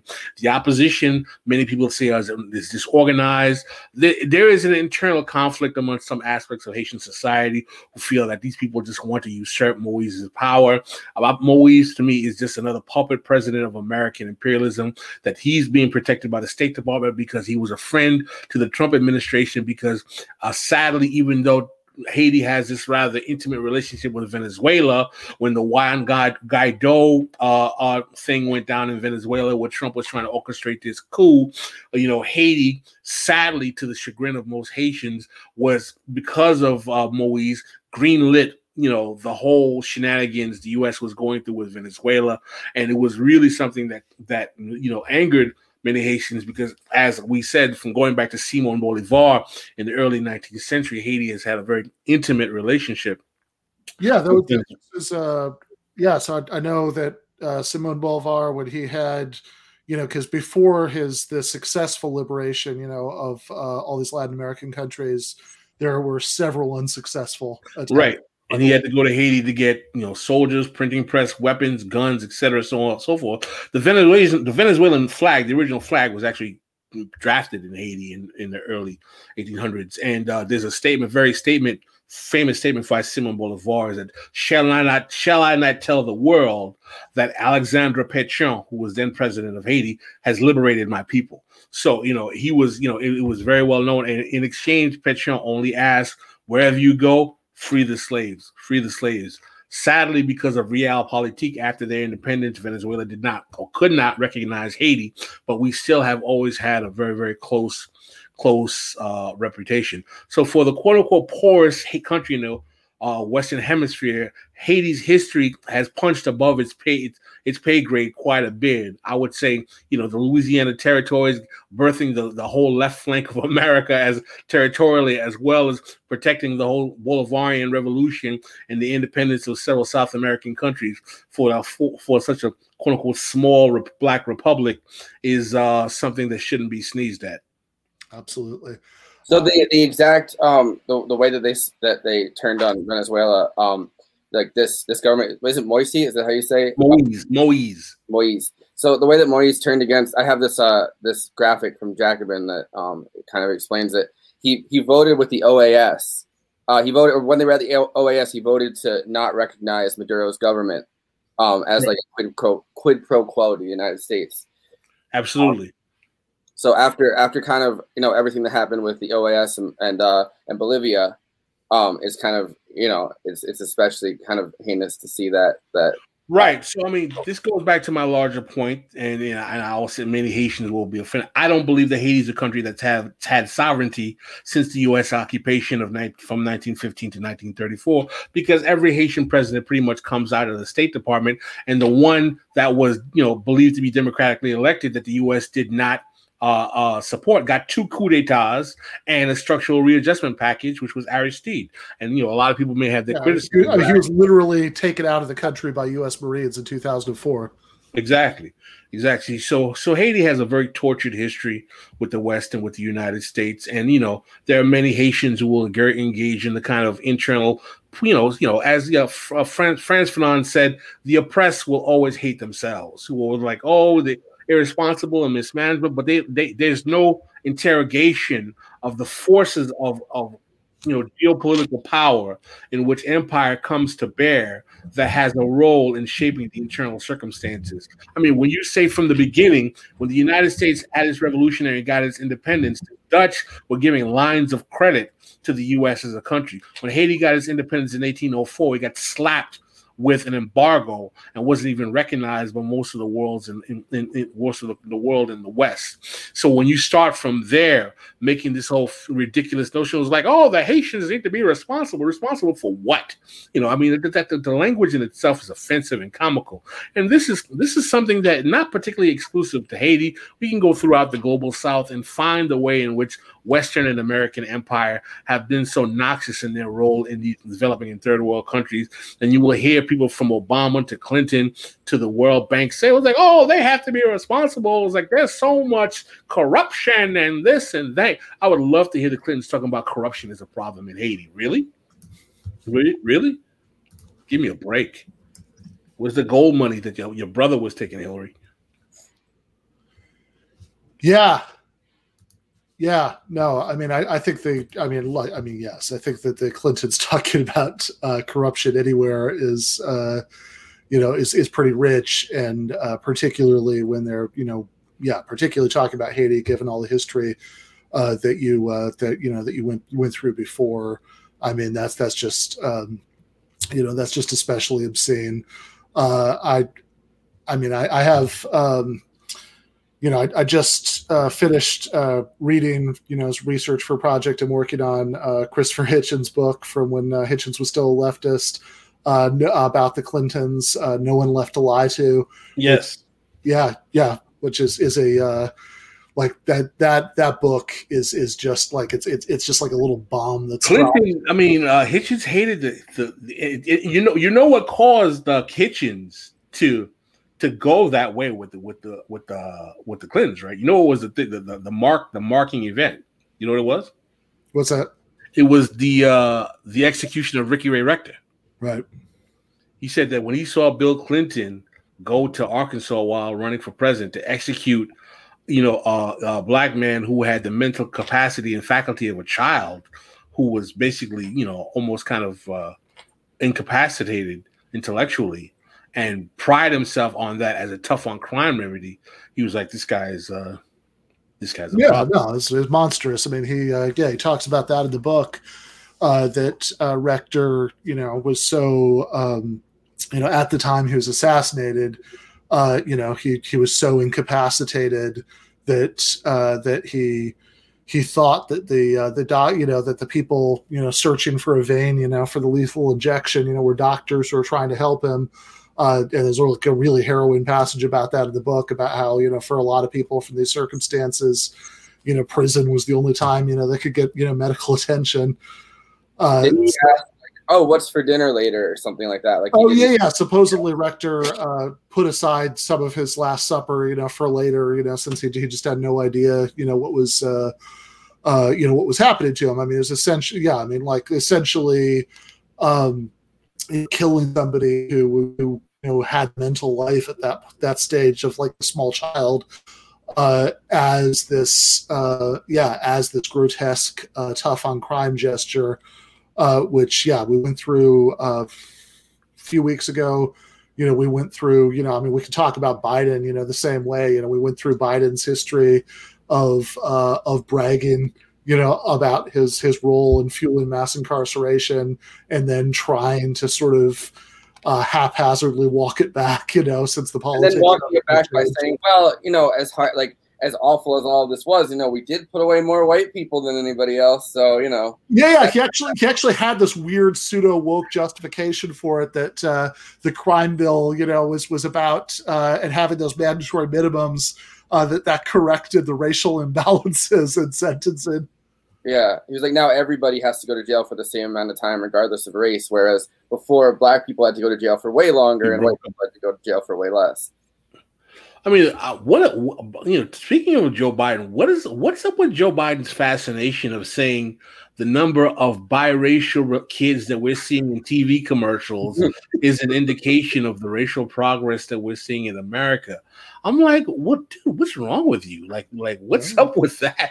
Like, that's That your old. That might just be older, older man, like older. Yeah, it's like look, look, look, Jack. I mean, if, if Corn Pop had tried to kiss a white girl, we wouldn't have stood for that. You know, that's like it's, oh it's my such god! a bizarre. I, I remember I was Yeah. talking to Glenn Ford, editor of Black Agenda Report, after the tape, the Intercept leaked the tape of Biden talking to civil rights leaders, and I, I mean, I did a segment with Jason on This Is Revolution talking about that, and Greg Glenn Ford cracked me up. He said the only thing that saved Joe Biden is that he didn't have a Southern accent, because if he did, he would have been done. It was so bad. I mean, he was like, he was like, if y'all don't agree with me, then f y'all. I was like, you know, and I made this statement on uh, on This Is Revolution. I said, you know, uh, I think Trump and Biden are both racists, but I would, I, I, can tell you, I think Trump's is more of a classist than Biden is a racist. In that, I think Trump would love to be able to have dinner with Mike Tyson and Russell Simmons and hang out with them, while Biden doesn't strike me as a guy who has had any kind of black friends that he would socialize with in any way that were not people that he felt he could use personally in some context. Yeah, fair enough. Uh, thank you so much, Pascal. This has been fantastic. Thanks for having me. Let's do this again sometime. No question. All right. That was uh, Pascal Robert, who is the uh, co-host of uh, the uh, "This Is Revolution" uh, podcast, along with uh, our friend and comrade Jason Myles, who people have seen on this channel multiple times before, and we'll see again most immediately tomorrow when we will air. Uh, uh, will will premiere tomorrow, probably at the same time, seven thirty. Uh, the conversation, the Jason and Forrest, uh, and J. Andrew World and Jeremy Salmon and I had about uh, Judas and the Black Messiah. Uh, so uh, that is uh, going to be tomorrow. Uh, on Wednesday, I am, you know, Forrest and I are going to be joined by Ryan Lake, Daniel Bessner, uh, and uh, Jacobin Deputy Editor Micah Uetricht uh, to talk about The Departed for the the Wednesday you know movies live streams. And on thursday uh, for uh, the uh, the next episode for patrons is going to be a conversation on uh, modern monetary theory between uh, who is a, a, heterodox economist who advocates it, and uh, C. Derrick Varn, who um, who is uh, more of an orthodox Marxist, and so he has some problems with it. Although he's he's not unsympathetic, uh, and I'm mostly just refereeing. Although I throw in a few points, both of these people know way more about MMT than I do, uh, and I, I, think it managed to be a uh, an interesting. Um, I think it managed to be an interesting kind of medium deep dive into some of the controversies about MMT on the left uh, that has like Nia is advocating, I think, a version that's a little bit more sophisticated than the one neat trick that solves everything version of MMT you often see on Twitter. And uh, Varn, you know, has uh, again is not unsympathetic, but has some perceptive criticisms. Uh, so let's let's watch uh, just a few minutes of that now. Okay. Okay. Yeah. So uh, I know the least about it of anybody here. You know, we should we should get that out of the way first. Uh, so obviously, um, I'm familiar with uh, some MMT arguments. It's modern monetary theory because I think you you can't be active on the left in 2021 and and not be familiar with some of these arguments because they're they're kind of everywhere now mm-hmm. uh, on the uh, on the left. Uh, and I have um, you know, I have specific bones to pick with some of the arguments that I've heard from MMT proponents, and I'm a little skeptical of some of the ways that it's uh, it's talked about. But that doesn't actually necessarily mean that I'm I'm skeptical of um, the larger framework. I'm I'm actually a bit agnostic about the uh, the larger framework uh, which is why I thought it would it would be good to have uh, two people in this discussion who uh, who knew more about it than uh, than I do. So Nia, since since you're the person who here who's who's most sympathetic to it, do you want to do you want to start by just giving us a few minutes of, of sort of breakdown of of in broad strokes what modern monetary theory is, what it claims, you know, why it would be politically relevant? Sure, sure, yeah. So MMT, modern monetary theory, is a heterodox approach to economics, uh, which you know is really a combination of a few different schools as well as some other observations. Um, primarily, it's the post-Keynesian school, along with uh, the institutional school, which is much less well known. And this concept of monetary sovereignty and, and the charterless nature of, of fiat money, this idea that money is a a public asset. It's it's public money that we deal with, not private money. Um, so the main principles are really like there are these degrees of monetary sovereignty that uh, nations have, which depends on primarily four aspects. Um, according to Fadel Kaboub, at least, uh, those would be, you know, that a state uh, prints its own currency, taxes in its own currency, uh, only issues debt in its own currency and has a flexible exchange rate. Uh, there's actually, you know, so there's variation in, in levels of monetary sovereignty, and countries all across the world have most of those, but not necessarily all of them. The United States does fulfill all of them, though. Uh, as well as several other countries. Um, other aspects of MMT that are important to understand is that money is created by the state. It is chartalist in nature. It is not a commodity money. Do you, do sorry, I, I don't want to uh, get too far off off track, but uh, do you want to define that term you've used that a couple times, chartalist? Uh, yeah, chartalism is this idea of money as being uh, a function function of the state. Uh, chartal comes from Latin for token. So it's this idea that money is a token. It's not like a commodity. It's not a, a thing. It's a measurement. Uh, it's like similar to like an inch. You know, you, you know what an inch is, but there's no like physical thing of an inch, right? It's a, it's a measurement. Does that make sense, or? Uh, yeah. yeah, I think I think so. I, I just wanted to uh, you know to get clear on that, but keep you know I'm sorry, I didn't want to get bring you uh, take you off course. Uh, finish your uh, what you were saying. Uh, and other things are, you know, that money is a social relation, uh, and a big, a big part of it is that government spending is not financed by taxation. Uh, this is very important because this has big implications for, you know, in terms of how we can spend money and how we fund that money, which is that we don't need to tax to fund spending. Taxes are a useful tool; they, they can be used in many ways, but it's not the only way that we can engage in government spending. I mean, it's not our spending isn't relying on the taxes.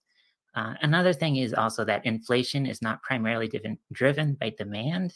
Uh, inflation can be affected by demand to some small degree, but it's not uh, the long-term driver of inflation. Inflation is really driven by costs. Uh, these sort of demand fluctuations usually enterprises adjust in one way or another, and there is some variation from it, but it, it doesn't it, it's transitory in nature. Um, I think those are the main principles to cover. Yeah, and and before we we get into uh, the dispute about all that, I think you know just because you know maybe some people maybe you know maybe people who are uh you know less online uh than uh than some of us and have have um you know have maybe run into it less you know as as a result or you know who, who just uh you know who might hear some of this and it sounds extremely abstract and they say okay i don't know maybe all that's true maybe it's not but you know what's what's the you know what's the upshot of that? Right? Uh so crucially one reason why some people on the contemporary left think that um, you know rejecting more conventional approaches to economics in favor of MMT is important uh, is because of you know if you think about um, you know social democracy or what used to be called like the uh, the minimum program of the left if the maximum program is is abolishing capitalism uh, the you know the you know the minimum program is involves various kinds of reforms, a lot of which involve spending lots of money, you know, by the government, and um, and so there's an issue about how to uh, to think about, you know, how that that could be funded, uh, how much and worrying about that, whether that all needs to be funded through taxation, whether uh, you uh, you know how much you should worry about uh, deficit spending when you're doing things like that, and certainly at least a popular understanding of of MMT is that it you know is that if if all that's true, it shows that a lot of those concerns are um, are at the very least overstated. Right. Okay. Um, yeah. oh, well, sorry. No, no, no. You go. You go. I was, yeah, I was going to say that, yeah, that is very much the key takeaway is that we can spend a lot more than we're currently spending, that are uh, these inflation risks are not so great and they can be dealt with. Um, and in terms of inflation, you know, a lot of people they think that taxation is the only way to, to deal with it, but there's really a lot of different ways. You know, inflation might be arising because of spending, but it also might be that there is disproportionate market power, that there is a firm in whatever sector is inflating that dominates that market. They have control, th- th- therefore, they have control over the price. Uh, it, and so it might be uh, that you need increased competition, but it also might be the opposite. It might be that competition is what's creating price instability because there are ent- there's entries into the market who wish to disrupt uh, the prices because they think that a price war will benefit them. All right. So again, you can watch uh, the uh, the rest of that discussion. Uh, I know, you know, I know economics is uh, you know is, is not everybody's uh, everybody's thing, but I think it is also something that a lot of people who watch and listen to the show um, are are interested in uh, in MMT either because they're fans of it or because they have this sort of more classical Marxist reservations of it, you know, about it that um, that Varn is expressing, and I know I learned a lot about it from listening to them talk about it.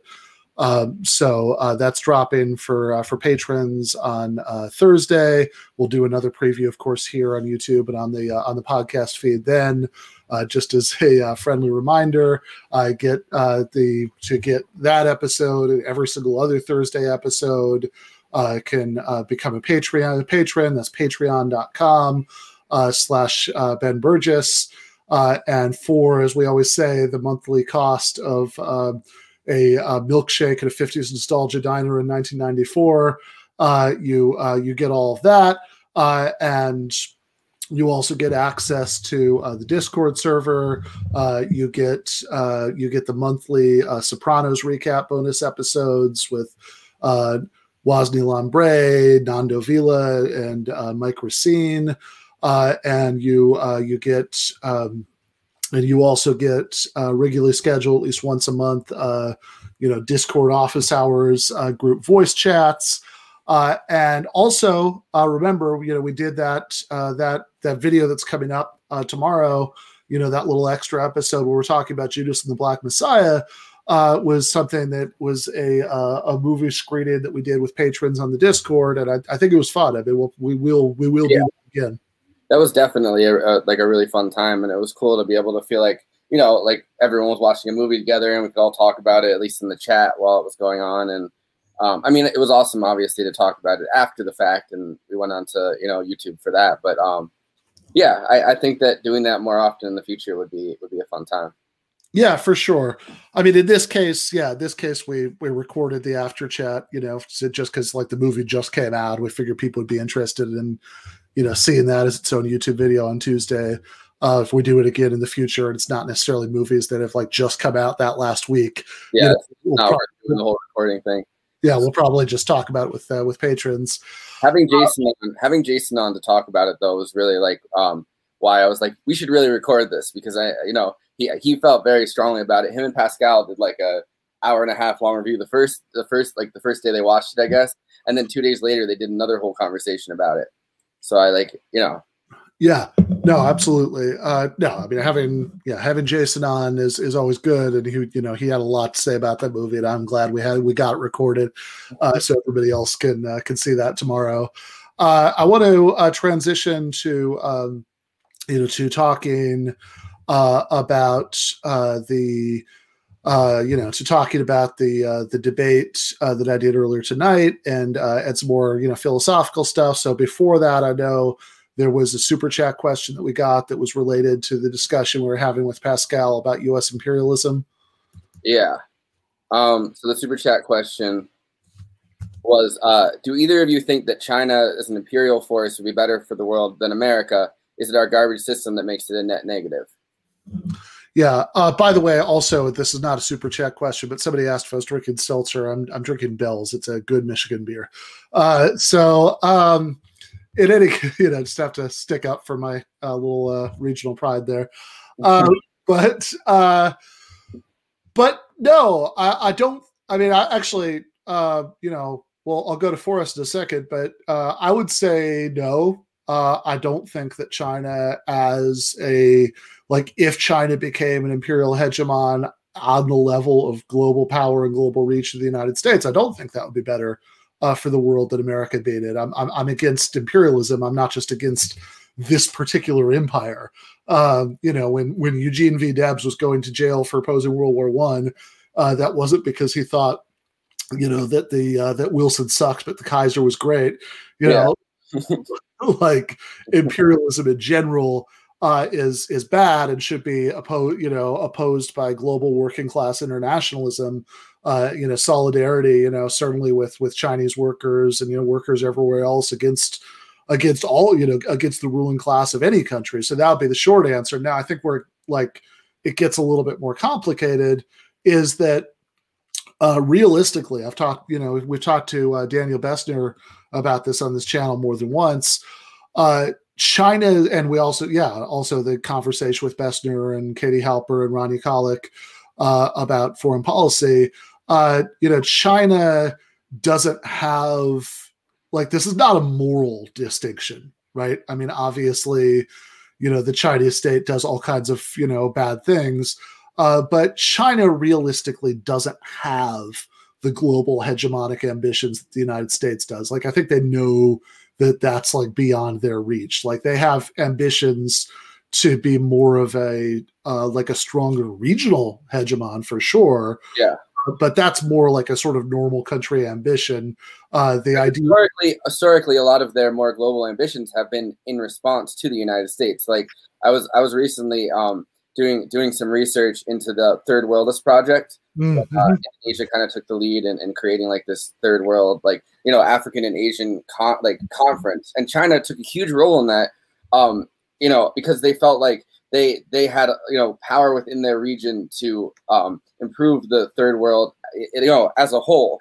Um, I I don't I think a lot of what China has done um, is definitely imperial, but it's in it's in response to the relationship they've had with the United States, which yeah, it's it's it's it's yeah, it's like it's it's like mini imperialism, you know, like they they they're not like they have done things that are about you know certainly dominating other countries, and we could get into a whole thing about you know what the exact definition of imperialism is and if like what lenin and Bukharin said about imperialism is exactly the way we need to understand it. But you know just speaking loosely here for a second uh oh uh thank you so much uh uh, Ken, uh kenzo future guest by the way. Uh yeah I mean, I, I think that having him and uh, Paul Prescott on eventually to talk teachers unions would be a good combination. Yeah. He had he had them both on. Well, he had Paul Prescott on to talk about it the other day, and I was thinking about how those are two leftists that are part of the teacher unions that would be cool to. Yeah, yeah, no, absolutely, that'd be a really good episode. Um, and uh, and yeah, they uh, they only make Oberon in the summer, but uh, but you know, money's fungible, so uh, thank you. Uh, so um, that's uh, yeah, so so Bells is the company, Oberon is their uh, is their summer seasonal one. Uh, you know this uh, this is is not you know this is the the Bells Bright, which is not actually as good as the Oberon, but um, you know a lot of people uh, really like the uh, the uh, the Two Hearted. Uh, but anyway, enough uh, enough Michigan beer talk for now.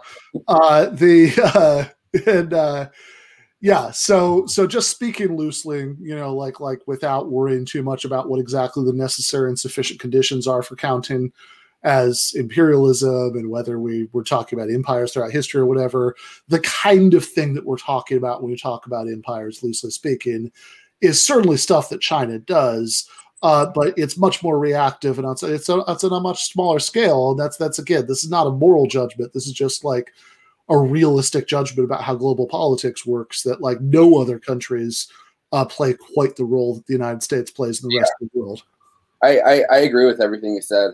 Um, I mean, I think also the leftist position on a global scale should be that every country has uh, its own self determination, its own, you know what I mean, like isn't part of an empire, is able to, you know, rule itself as it sees fit and you know that means that China wouldn't have the wouldn't have the imperial ambitions, or the United States wouldn't have the imperial ambitions. It would be that each country kind of gets to decide, you know, its own things, like its own its own state of being, I guess. And that you know when we when we meet up as a global community, it's democratized. The power is not within one or two countries to decide how the rest of the world needs to behave. The power is within the entire global community to um, you know make these decisions for you know no, no, exactly, exactly right. Like there was a uh, thing. The Brooklyn Public Library does this thing every year. It's the uh, what do they call it? The uh, Night of Ideas. Used to be the Night of Philosophy, and they uh, invited me to participate this year. Of course, it was on Zoom for obvious reasons. Uh, you know, usually there are like thousands of people at this thing. It was much less this time, but uh, there was a uh, there's a question. Uh, yeah, big Paul Prescott fans here. Um, so. Um, they had you know and there was a question uh, they were doing this thing like they'd have this like panel answer these like philosophy questions and they'd have music and whatever and there was this uh, and there was this question about um, that was asked uh, about whether like it's even okay, you know, whether it's even like morally justifiable to have nation states. And uh, in my answer, I think it was actually kind of funny because like I, I, I sort of forgot like there's like oh like you know what what crowd am I talking to here right? This is not you know uh, you know, this is not, uh, you know, this is not the weekend show at Jacobin, right? This is people who are Yeah. you know, going to this philosophy thing at the library, you know, that, um, so I, I, I was sort of, you know, musing out loud about it. And I said, well, you know, um, you know, if you, if you are going to divide the world into nation states, at the very least, you can't let any, you know, uh, let any of those nation states, um, sort of have its power grow to the level that the U.S. currently has in the global- system. And I brought up the um, how like we literally feel comfortable uh, sending uh, you know assassination drones into other countries that we're not at war with, and you know because like that's something we're we're willing to do because nobody's in a position to stop us. You know, with the 800 pound gorilla, and in making that point, you know, talking about the drone where I used the phrase uh, "flying killer robots." And I kind of got the sense, I, maybe I'm wrong about this, but I kind of got the sense that it was like, okay, we're going to go back to the next thing on the uh, on the agenda for tonight. You know, crazy person is done What, a lot of a lot of uh, big flying killer robot drone fans here. What? yeah, yeah, yeah, exactly. oh, that you, you can't say that in front of the Raytheon guy in the back. Like, yeah. uh, so, um, you know, speaking of uh, philosophy, uh, earlier uh, earlier tonight, uh, I I did this debate uh, with uh, Douglas Wilson, uh, who is a right wing megachurch pastor, and he came to uh, author of tons of books. He came to my attention because. the, for people listening to this later as a podcast, the chat message was, you know, quote, maybe you're all fly killer robots. Uh, you know, they need to have some philosophical discussions at the library too. So yeah, yeah, fair enough. uh, but um, so yeah, Wilson uh, first came to my attention because you know what I referred to earlier with Pascal uh, that uh, you know I'm writing this thing about Hitchens, and so I read uh, this book uh, called "Is Christianity Good for the World?" That's like a book of battling back and forth essays between uh, Christopher Hitchens and Douglas Wilson, and uh, in um, and and I found it really frustrating to read uh, because I I thought that um, like you know Hitchens is good in debates when he's talking about sort of historical uh, and c- political or sort of directly moral arguments. Uh, but he gets a little lost, you know, when it gets more abstract and philosophical. And that uh, the point that Wilson was kind of trying to make was, um, well, if you're an atheist, how can you even ask this question? You know, is is is Christianity good for the world? What do you mean good? You know, what what what is good uh, without God? And there are a lot of like sort of like well you can't spell good without God. yeah, yeah, no, that's that makes you think. Uh, so, uh, and and there are some like very well established um, objections, you know, to uh, to to this uh, this argument, uh, like going back to Plato in ancient Greece, you know, that that uh, this idea that like somehow God or the gods defines goodness. And I was a little frustrated that Hitchens wasn't making any of those arguments. So I kind of wanted to uh, take my own swing at this guy, although for reasons that uh, are explained in this first, uh, we'll, watch two little bits of this for reasons in the the first part we'll show, which is just like the beginning of my opening statement for that. Um, that you know, it's not a subject that I've really been eager to do debates about before.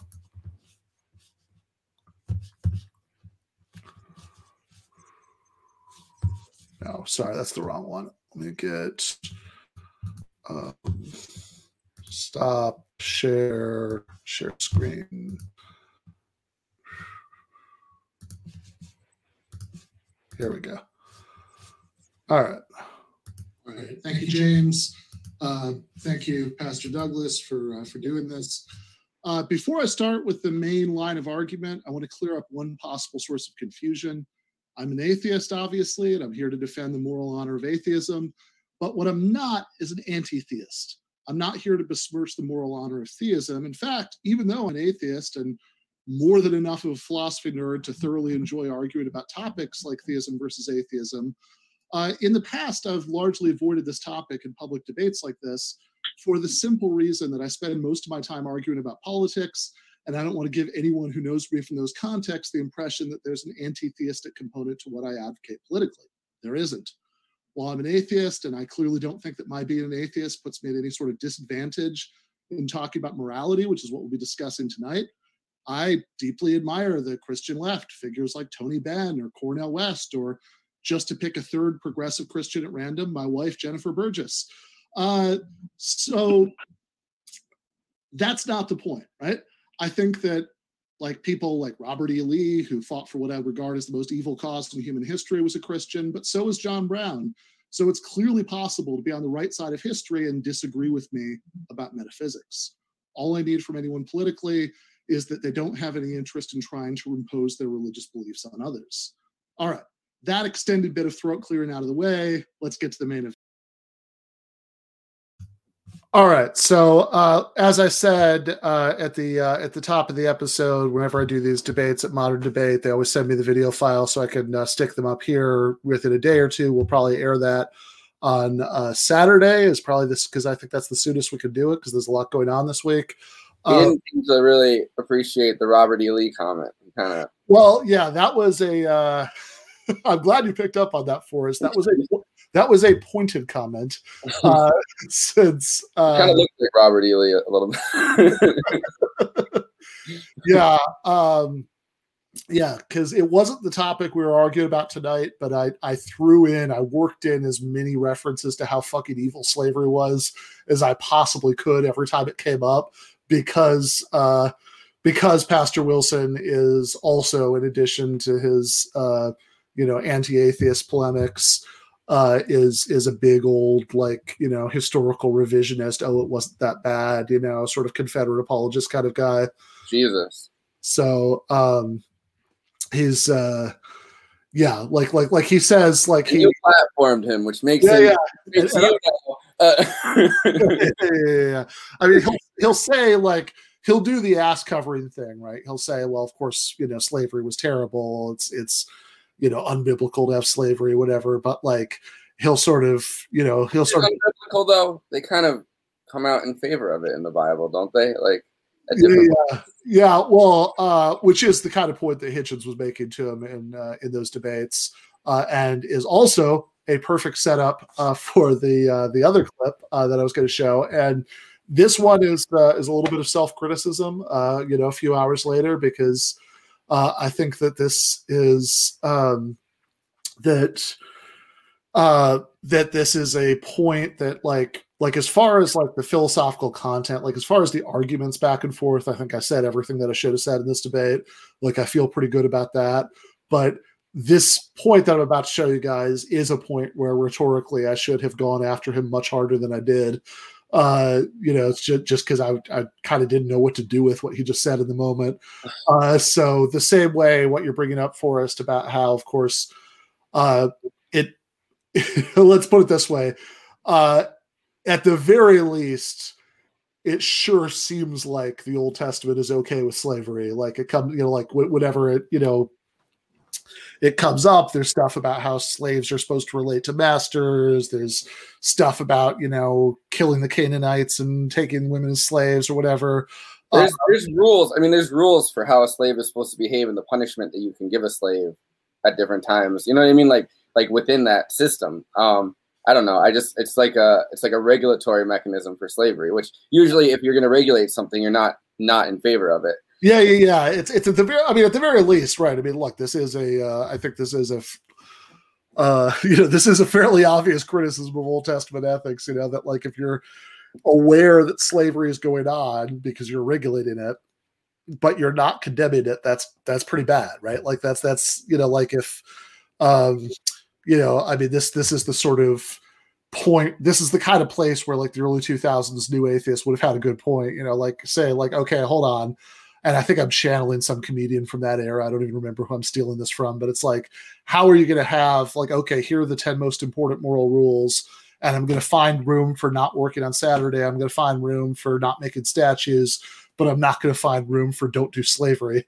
Yeah, Like, like, like, you can't wear two different color fabrics or eat you know, seafood, but then they're like, but the slavery thing, I don't know, we can't come out against it.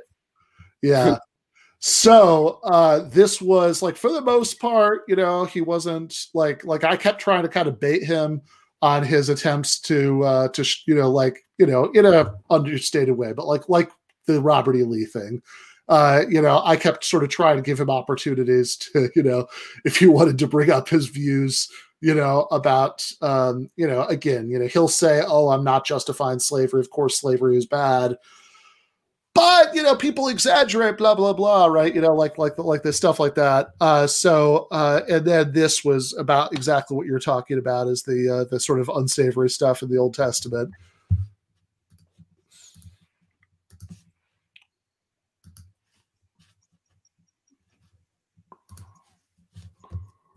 Chair who asks if God can say that killing babies is morally uh, permissible or required, then is that God's standard flawed? Is that the last part? Is that God's standard flawed? Correct. Are they, is that question for me? Yes, I think so. Okay, and I, I assume it's referring to the Canaanite. Um, you know, when God commanded the Israelites to go in and slaughter everybody. I think so. So all, all that is is, is uh, I re- reframe the question: Can God be pro-choice?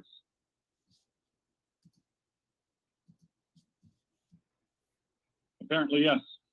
so sorry was was that addressed to to to me or james or just just No, no, no. I was, I was answering the question. If God, the Lord gives life, the Lord takes life. He is He is the one who has authority over that. So consequently, when someone dies of a heart attack, God's not guilty of murder. You know, he's simply taking back what he gave in the first place. So uh, God's command to exterminate the Canaanites was holy, righteous, and good.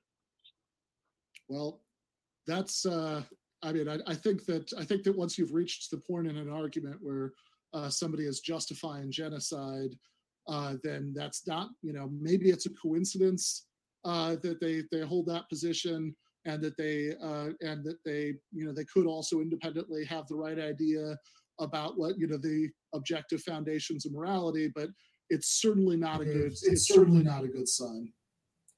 Must oh, here, go ahead. I liked I liked his his classic pastor like when he was like, "Could God be pro-choice?" Gives you that like, mm, gotta- yeah, there was actually a moment there. I was like, wait a second, was that like a challenge I was supposed to respond to? Like, I, I don't even understand what he's doing there.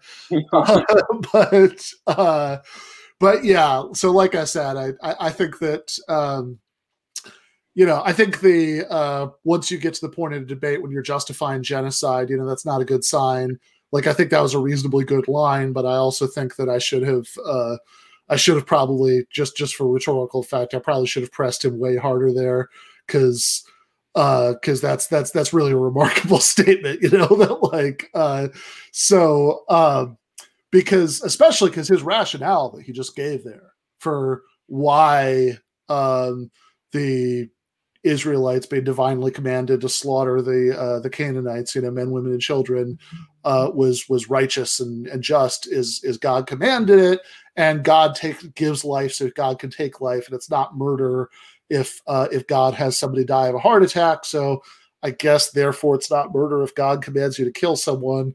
And and really the way that I think I probably should have pressed that in uh, in the moment uh, would be um, by by really like being like oh, okay so let me be clear on this right like uh, so if the 9-11 hijackers had been correct about what God had wanted that would have been fine if uh, if they're if this you know like son of sam had been correct you know that like you know god was telling him to commit those murders then that would have been fine like I don't know. Christianity needs like a needs like a, a like the moment like Stalin died or Mao died when when like you know like the second in command like either Khrushchev or like Deng Xiaoping came out and said like oh you know they were like sixty percent right thirty percent wrong like Christianity really needs needs one of those moments. yeah, yeah, the old, yeah, right. Like Stal- like Mao saying about Stalin that he was seventy percent correct. You know that it's it's like, yeah, well, you know, the Old Testament's seventy percent correct.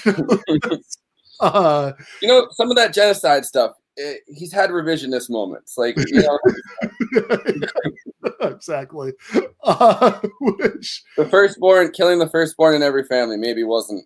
Yeah, yeah, that was. Well, the- you it's yeah, you got to use that uh, Stalinist passive voice grammatical construction. Mistakes were made. Yeah. um, funnily enough, Stalin actually came up in uh, in this debate because at the beginning he said that um, he was going through all the ways that he thinks atheism is immoral, and uh, he said that atheism, you know, he said he admitted that immorality exists in all societies, and he said that athe- that atheism acts as a greenhouse that leads like more immorality to grow than would grow without it. And uh, i brought up like how in the list of the uh, most the societies in the world with the most atheists in them like sweden and denmark are both in like the top 10 and they have like way lower violent crime rates than the united states. And of course obviously that's not a laboratory experiment because they have more atheism but they also have way more social democracy. Uh, but uh, so more opportunities for people, and and you know, way more. uh Yeah, yeah they, uh, they like they feel like maybe they're not completely you know destitute living in a society where they're just seen as workhorses but yeah exactly. But like at the very least the uh once they've got all that social democracy you know just just just being you know just being atheist doesn't seem to be enough to get them to uh, go out and commit heinous acts of immorality. Uh but um but then he said oh no no no. Basically i mean maybe this is slightly unfair people can watch the debate on saturday but basically he said um well let's not talk about sweden and denmark let's talk about the soviet union. Uh, and then he starts talking about Stalin and everything that Stalin did, uh, which again, I, the idea that the sort of key thing there is Stalin being an atheist. Uh, you know, Hitler was an atheist. You know, that's uh, you know, yeah but he, he's he's probably you know going out there defending hitler uh, judging by doing uh doing hitler apologetics yeah. Well, he or maybe he would have if Hitler had been an American. yeah um, and uh, you know, particularly a, you know an American Protestant. Um, but yeah, which actually, as uh, uh, Oliver, I guess, uh, in the chat did watch the debate, this was a real moment that happened. Since somebody said in the uh, in the Q and A, there, you know, they basically brought up, oh, well, you say that, um, you know, Stalin was. Yeah, Hitler. Hitler was a Hitler was a Catholic, and maybe he was a heretical Catholic, and you know, probably some weird Nordic pagan, paganism stuff going on there, but he certainly wasn't an atheist. Uh, but um, but you know, since he brought up Stalin uh, and how well, why shouldn't Stalin have done all that stuff if he uh, if he knew that he wasn't going to be punished after he died? Uh, essentially, you know, at least that's what I got out of the example. Somebody in the Q and A actually brought up, well, hold on, if uh, according to your views, Stalin, if Stalin had had a deathbed repentance, Stalin is in heaven. Whereas, like, if Alan Turing uh, had uh, uh, did not, you know, have a uh, deathbed repentance for you know his homosexuality, then uh, according to this kind of right wing Calvinist theology, uh, Turing is in hell. And he bit the bullet. He said, "Yeah, you know, uh, that's that's right," which is kind of amazing because it's like overall his affect, you know, he's so mild mannered, you know, and and uh, and so much of what he was saying was so abstract. But there were just these moments. Like I remember um, in the last, I don't know if this is the last Chapo, but one of the last few, they were interviewing uh, Matt and Liz Bruenig, uh, and um, and Liz had a line. I don't remember who she was talking about debating, but like some like welfare reform ghoul, and uh, she said that like her view is that like the lion's share of what uh, of what you should be trying to do in a debate is to get the other person to say what they actually believe. you know, which yeah i, You I know. think that yeah i mean especially with somebody who like historical revisionism or you know social social safety net revisionism kind of is a is a is a big part of it i mean i think they the two things kind of go hand in hand um i i don't know i i think that i think uh you know one one thing that people kind of throw out there that are kind of pro religion in socialism. Which listen, I I don't. I mean, I think I'm. I'd call myself agnostic, I guess, um, Yeah.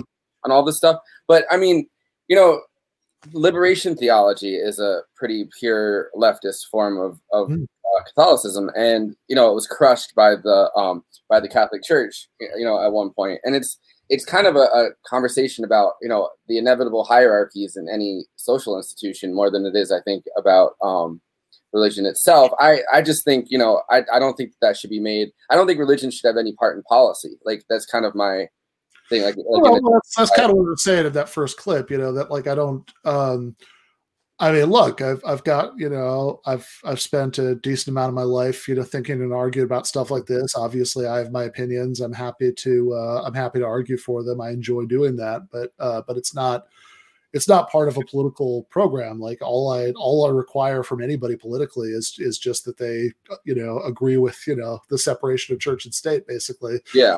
Um, I think that, I think that's a good because I, I you know I think that there's a lot of uh I mean kind of the new atheists personified this but like a lot of like just bashing re- bashing religion and then kind of expecting that like somehow like reason will prevail and that people will be like you know that's a good point. and it's like people with religious beliefs hold them so firmly at some points that like people that you could talk to and you know what I mean like that you could have a conversation with and they would agree with your points but religion is just kind of an institution that they've you know lived with all of their lives that I you know just bashing it for the sake of it and being like well religion is the most poisonous force we've ever had it kind of it kind of you know it's the same kind of cop out that like allows corporate power to keep going or or, or No, no, for sure. Yeah Yeah, and I think you could see that in some later uh, later Hitchens debates where um, he's so intent on the anti-religion stuff that he kind of forgets some things that he used to know.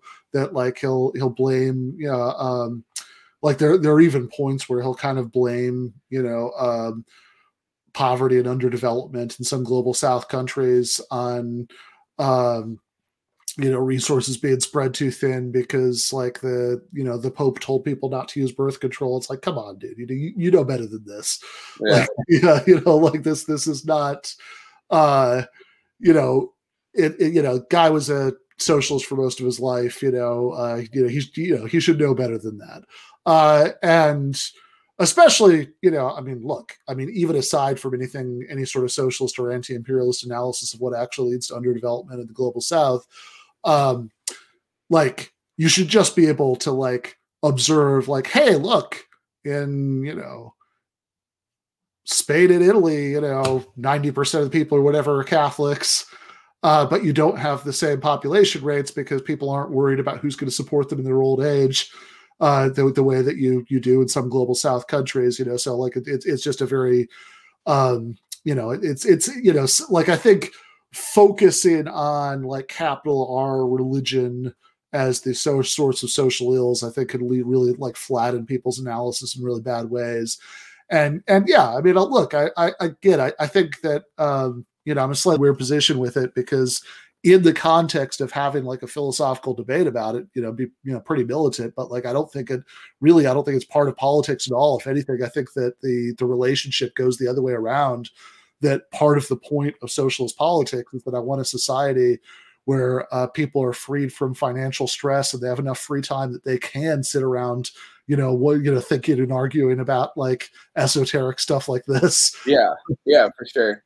You and know? people always and people always will um i think that you know just giving people the ability like giving the people who really are interested in, in coming up with these questions the ability to actually think them through is going to be far more beneficial for our central meaning i guess as people than a society where people are kind of just forced into working you know jobs that they don't find particularly engaging for for the money and then um you know just not fulfilling those those parts. I think we're really i think we've really fucked up you know what people could like i think we've really fucked up um you know like people could have far more uh you know we could we could be far more developed as a society if we weren't always focused on profit and i think that that's a good argument for leftist politics in general.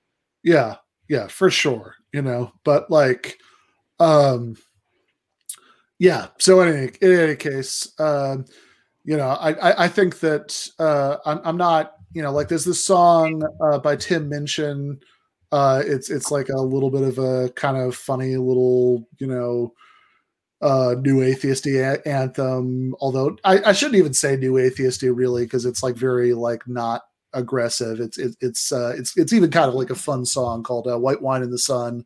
Uh, that that's about like the lyrics are about like, hey, I don't believe in any of this stuff, but I really like Christmas. It's a nice song. I like it. Uh, but uh, there's this lyric at the beginning of the song uh, that's I would uh, I would rather break bread with uh, Richard Dawkins than Desmond Tutu, and that lyric right there has always been my objection to uh, like capital N, capital A, new atheism. It's like uh, you got to be fucking kidding me! Like that's there's something Yeah. very, very wrong with you if you would rather have a meal with uh, Richard Dawkins than You'd have to you'd have to pay me to have a meal with Richard Dawkins. I don't think I.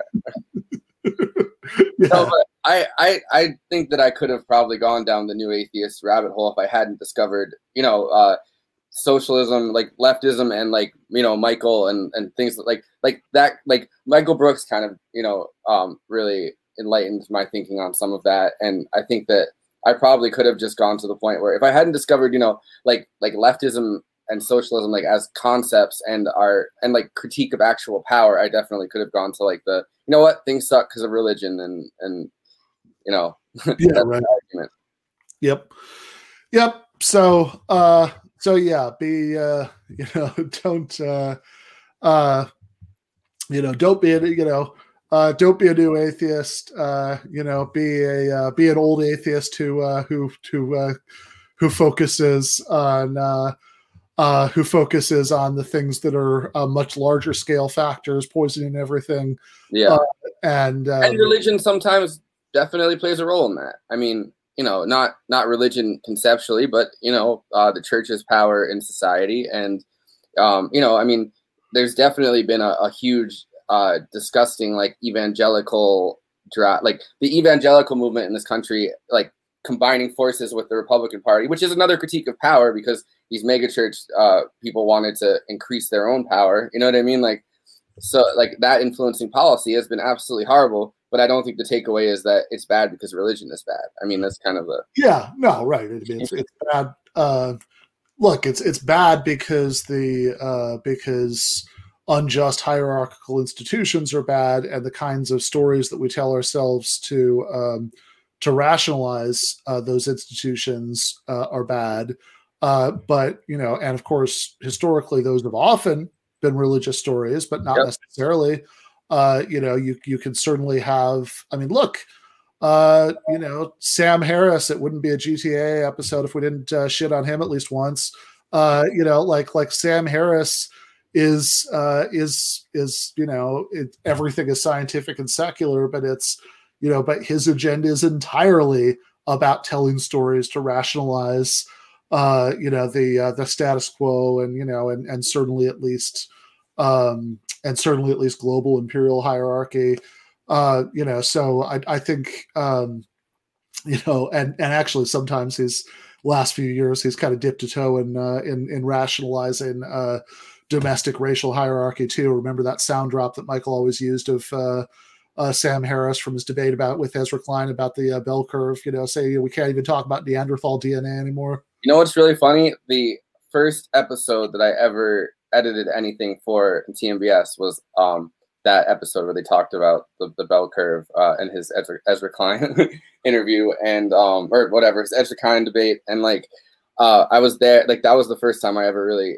ended up doing any clip editing for them. Yeah, and, and I would say, yeah, somebody in chat says uh, capitalism is the dominant religion now, which is actually very similar to something that uh, Karl Marx says. You know, everybody remembers, of course, the uh, very, very young Karl Marx in the uh, introduction of the philosophy of right, saying that uh, you know religion is the opiate of the people, uh, and um, you know what he's talking about is the you you know is you know, and again, I mean, it, it's obviously Marx is, you know, is an atheist and a pretty militant one, but what he's talking about in that passage is the use of uh, the use of religious consolation as a way of sort of getting people to accept uh, capitalism. But I think as far as like honestly, you know, there are people um, in, I mean, obviously Douglas Wilsons exist, you know, who who use uh, religion uh, to rationalize all kinds of horrifying shit. Uh, then again, Cornel West exists, you know. So, Yeah. uh, but It's the same thing with like you know the Catholic Church exists, but liberation theology exists. Like uh, yeah, yeah, exactly. And then, um, but uh, I, I'd also uh, I'd also say as far as the overall situation in 2021, I think that opiate of the people passage is probably less relevant than something that uh, Marx says. I think it's in the introduction to one of the editions of Capital uh, where he's got this great line. You know, so the um, uh, you know the Church of England has these uh, 39 articles of faith. Uh, you know, which are the things that you're supposed to believe, you know, to uh, to be a member of the Church of England, uh, and um, and Marx has this great article, uh, this great line in this introduction to one of the editions of Capital, where he's saying uh, that, um, like, you know, atheism is only considered sort of mildly, you know, subversive or whatever, but uh, really the church, you know, the uh, they would get much angrier at any attempt to expropriate even 139th of the Church of England's property than to deny all 39 of the articles of faith. yeah and there's that and and there's the you know today the, the thing that gets church like people in churches most fired up i feel like is the idea that they could tax tax churches and yeah uh, which, which is actually i'll say one last thing about the douglas wilson debate i thought was kind of funny because he was talking about um i mean obviously he'd read up on me enough you know before we had to have some idea of what my politics were and so he had this little barb at the beginning about like how of course, lots of the immoral things that atheism leads people to believe uh, are uh, things that you know atheists think are moral, and so he starts rattling them off, and he's like, you know, abortion and same-sex marriage and uh, uh statist thievery, uh, meaning like redistributive taxation, and I, I, you know, I didn't even point it out, you know, because like we were just like this was he said like a hundred things in his opening statement that I was trying to respond to all of them, but it's like this one in particular is funny because the one and only ex- like explicit political teaching in the New Testament is that you should pay your taxes and not complain about it. Yeah, and and the other one is you know Jesus going into the uh, whatever flipping over the tables, um, like the the debt collectors. You know what I mean? Like it's a kind of a I don't know. I, it's the the politics of where actual Christianity could lead and the politics of where it has led to, I guess, in like in the prosperity gospel age are pretty fucking incredible. Yeah, I mean, of course, the prosperity gospel is is just amazing. Like that's like the, um, you know, like that's that's like the uh, the worst aspects of both um, of both the kind of thing that's like of both uh, like I don't know, like I remember seeing an old interview with Bill Gates, like there's like probably the uh, the closest I've ever, you know, well, you know, not, you know, not ever, but, you know, in since the part of my life where, you know, I've, I've come to the conclusions that I've come to about religion, you know, the, uh, the closest that I've, I've come to, uh, you know, finding theism really attractive is reading this old interview with Bill Gates where he said he didn't go to church because that was time he could be spending, uh, making, money, making money. Uh, and uh, so it's like that sort of just like nihilistically evil, naked capitalist worldview but it's like the worst elements of that and fundamentalist hucksterism stake you know like like uh you know snake handling fun you know like fundamentalism. Yeah. like the worst elements of those two worldviews come together into the prosperity gospel. It's like this it's this like bizarre like frankenstein hodgepodge of the teachings of like jesus and Gordon Gekko. And you know it's it's capitalism will always i mean like I like I think there's obviously a critique of capitalism as a whole, which we have. Sure. There's like a, a, critique of like the unbridled like US style of capitalism. Like you know what I mean? That's that's yeah. so fully permeated everything that you know it, it's just the rawest form of it. And it's like the rawest form of evangelicalism mixed with that. Exactly. Like it's the yeah, know. no, exactly. Um, and and I, and I would say actually just to you know just to sort of go back to full on politics and um, and and maybe we can kind of end on this point or at least before we plug everything and go uh, that you know the the critique of the totally unbridled uh, you know American version of capitalism and the critique of, of capitalism per se I think uh, go um, you know go hand in hand. I mean this is this is the big point that Bhaskar was making throughout his book The Socialist Manifesto uh, that of course, yeah, I mean, what we have in uh, in this country uh, is a is is just a particularly you know grotesque and horrifying. You know, it's like hard to describe without like just going into you know um, into you know uh, uh, Bruce Springsteen works. You know, it's the death rap, suicide Well, rap. the you know, that's- It's the same as our critique of empire in general and our critique of U.S. empire. You know what I mean? Like it's the same Yeah. kind of.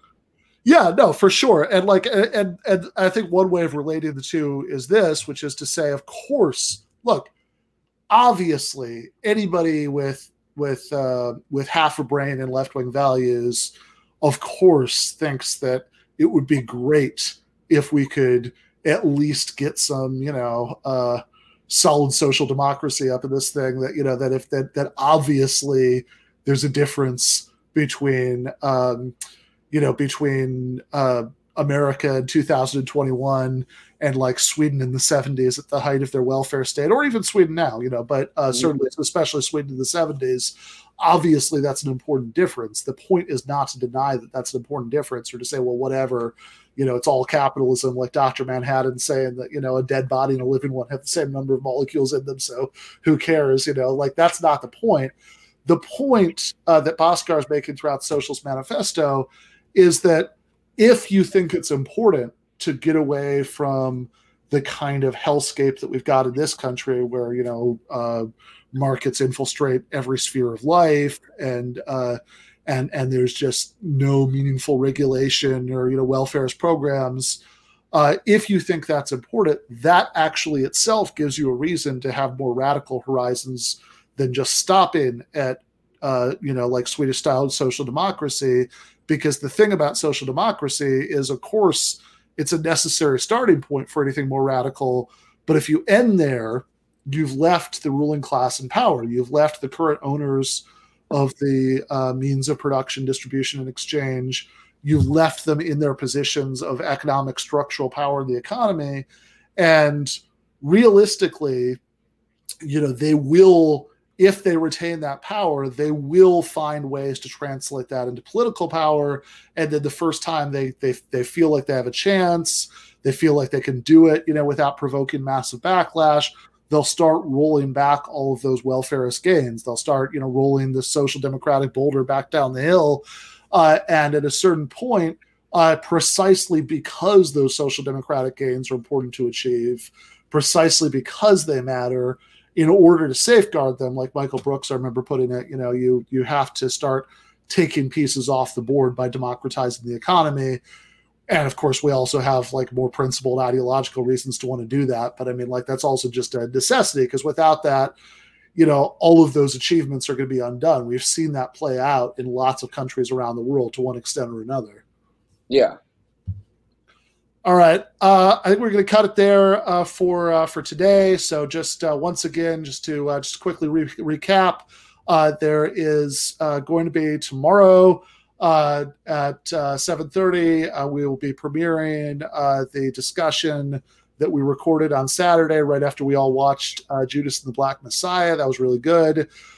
check that out. I'm out. really excited for for people to to see that, and I'm sure there are going to be some angry people that you know that that heart, heartily disagree with both sides of that debate. But yeah, yeah, yeah, um, yeah. Jason and I uh, had a, a friend, you know, had a had a friendly disagreement about how to see the movie, and I think everybody else was maybe somewhere in between. But uh, there was. Um, so, uh, and then speaking of movies, on Wednesday for the ongoing uh, uh, Wednesday movie live stream series, uh, me, Forrest, uh, philosophy professor Ryan Lake, uh, the uh, Jacobin deputy editor Micah Uetricht, uh, and uh, historian and Jacobin contributing editor um, Daniel Bessner are going to be talking about The Departed. That should be a lot of fun.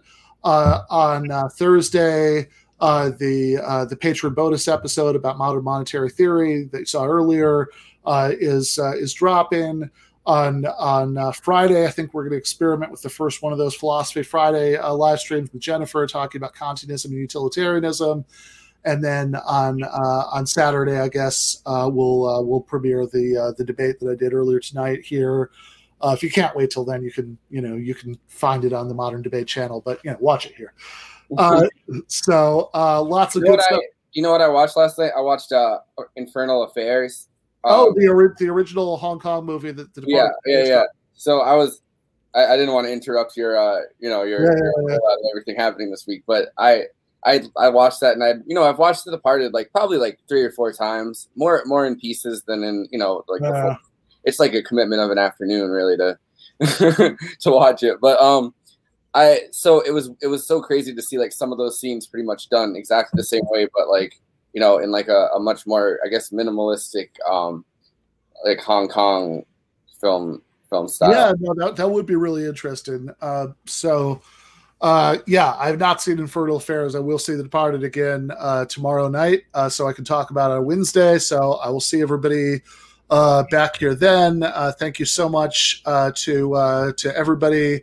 Uh, for uh, for coming, for uh, for for doing super chats, for uh, for asking questions, uh, and just watching, hanging out with us for uh, the last few hours. Left is best.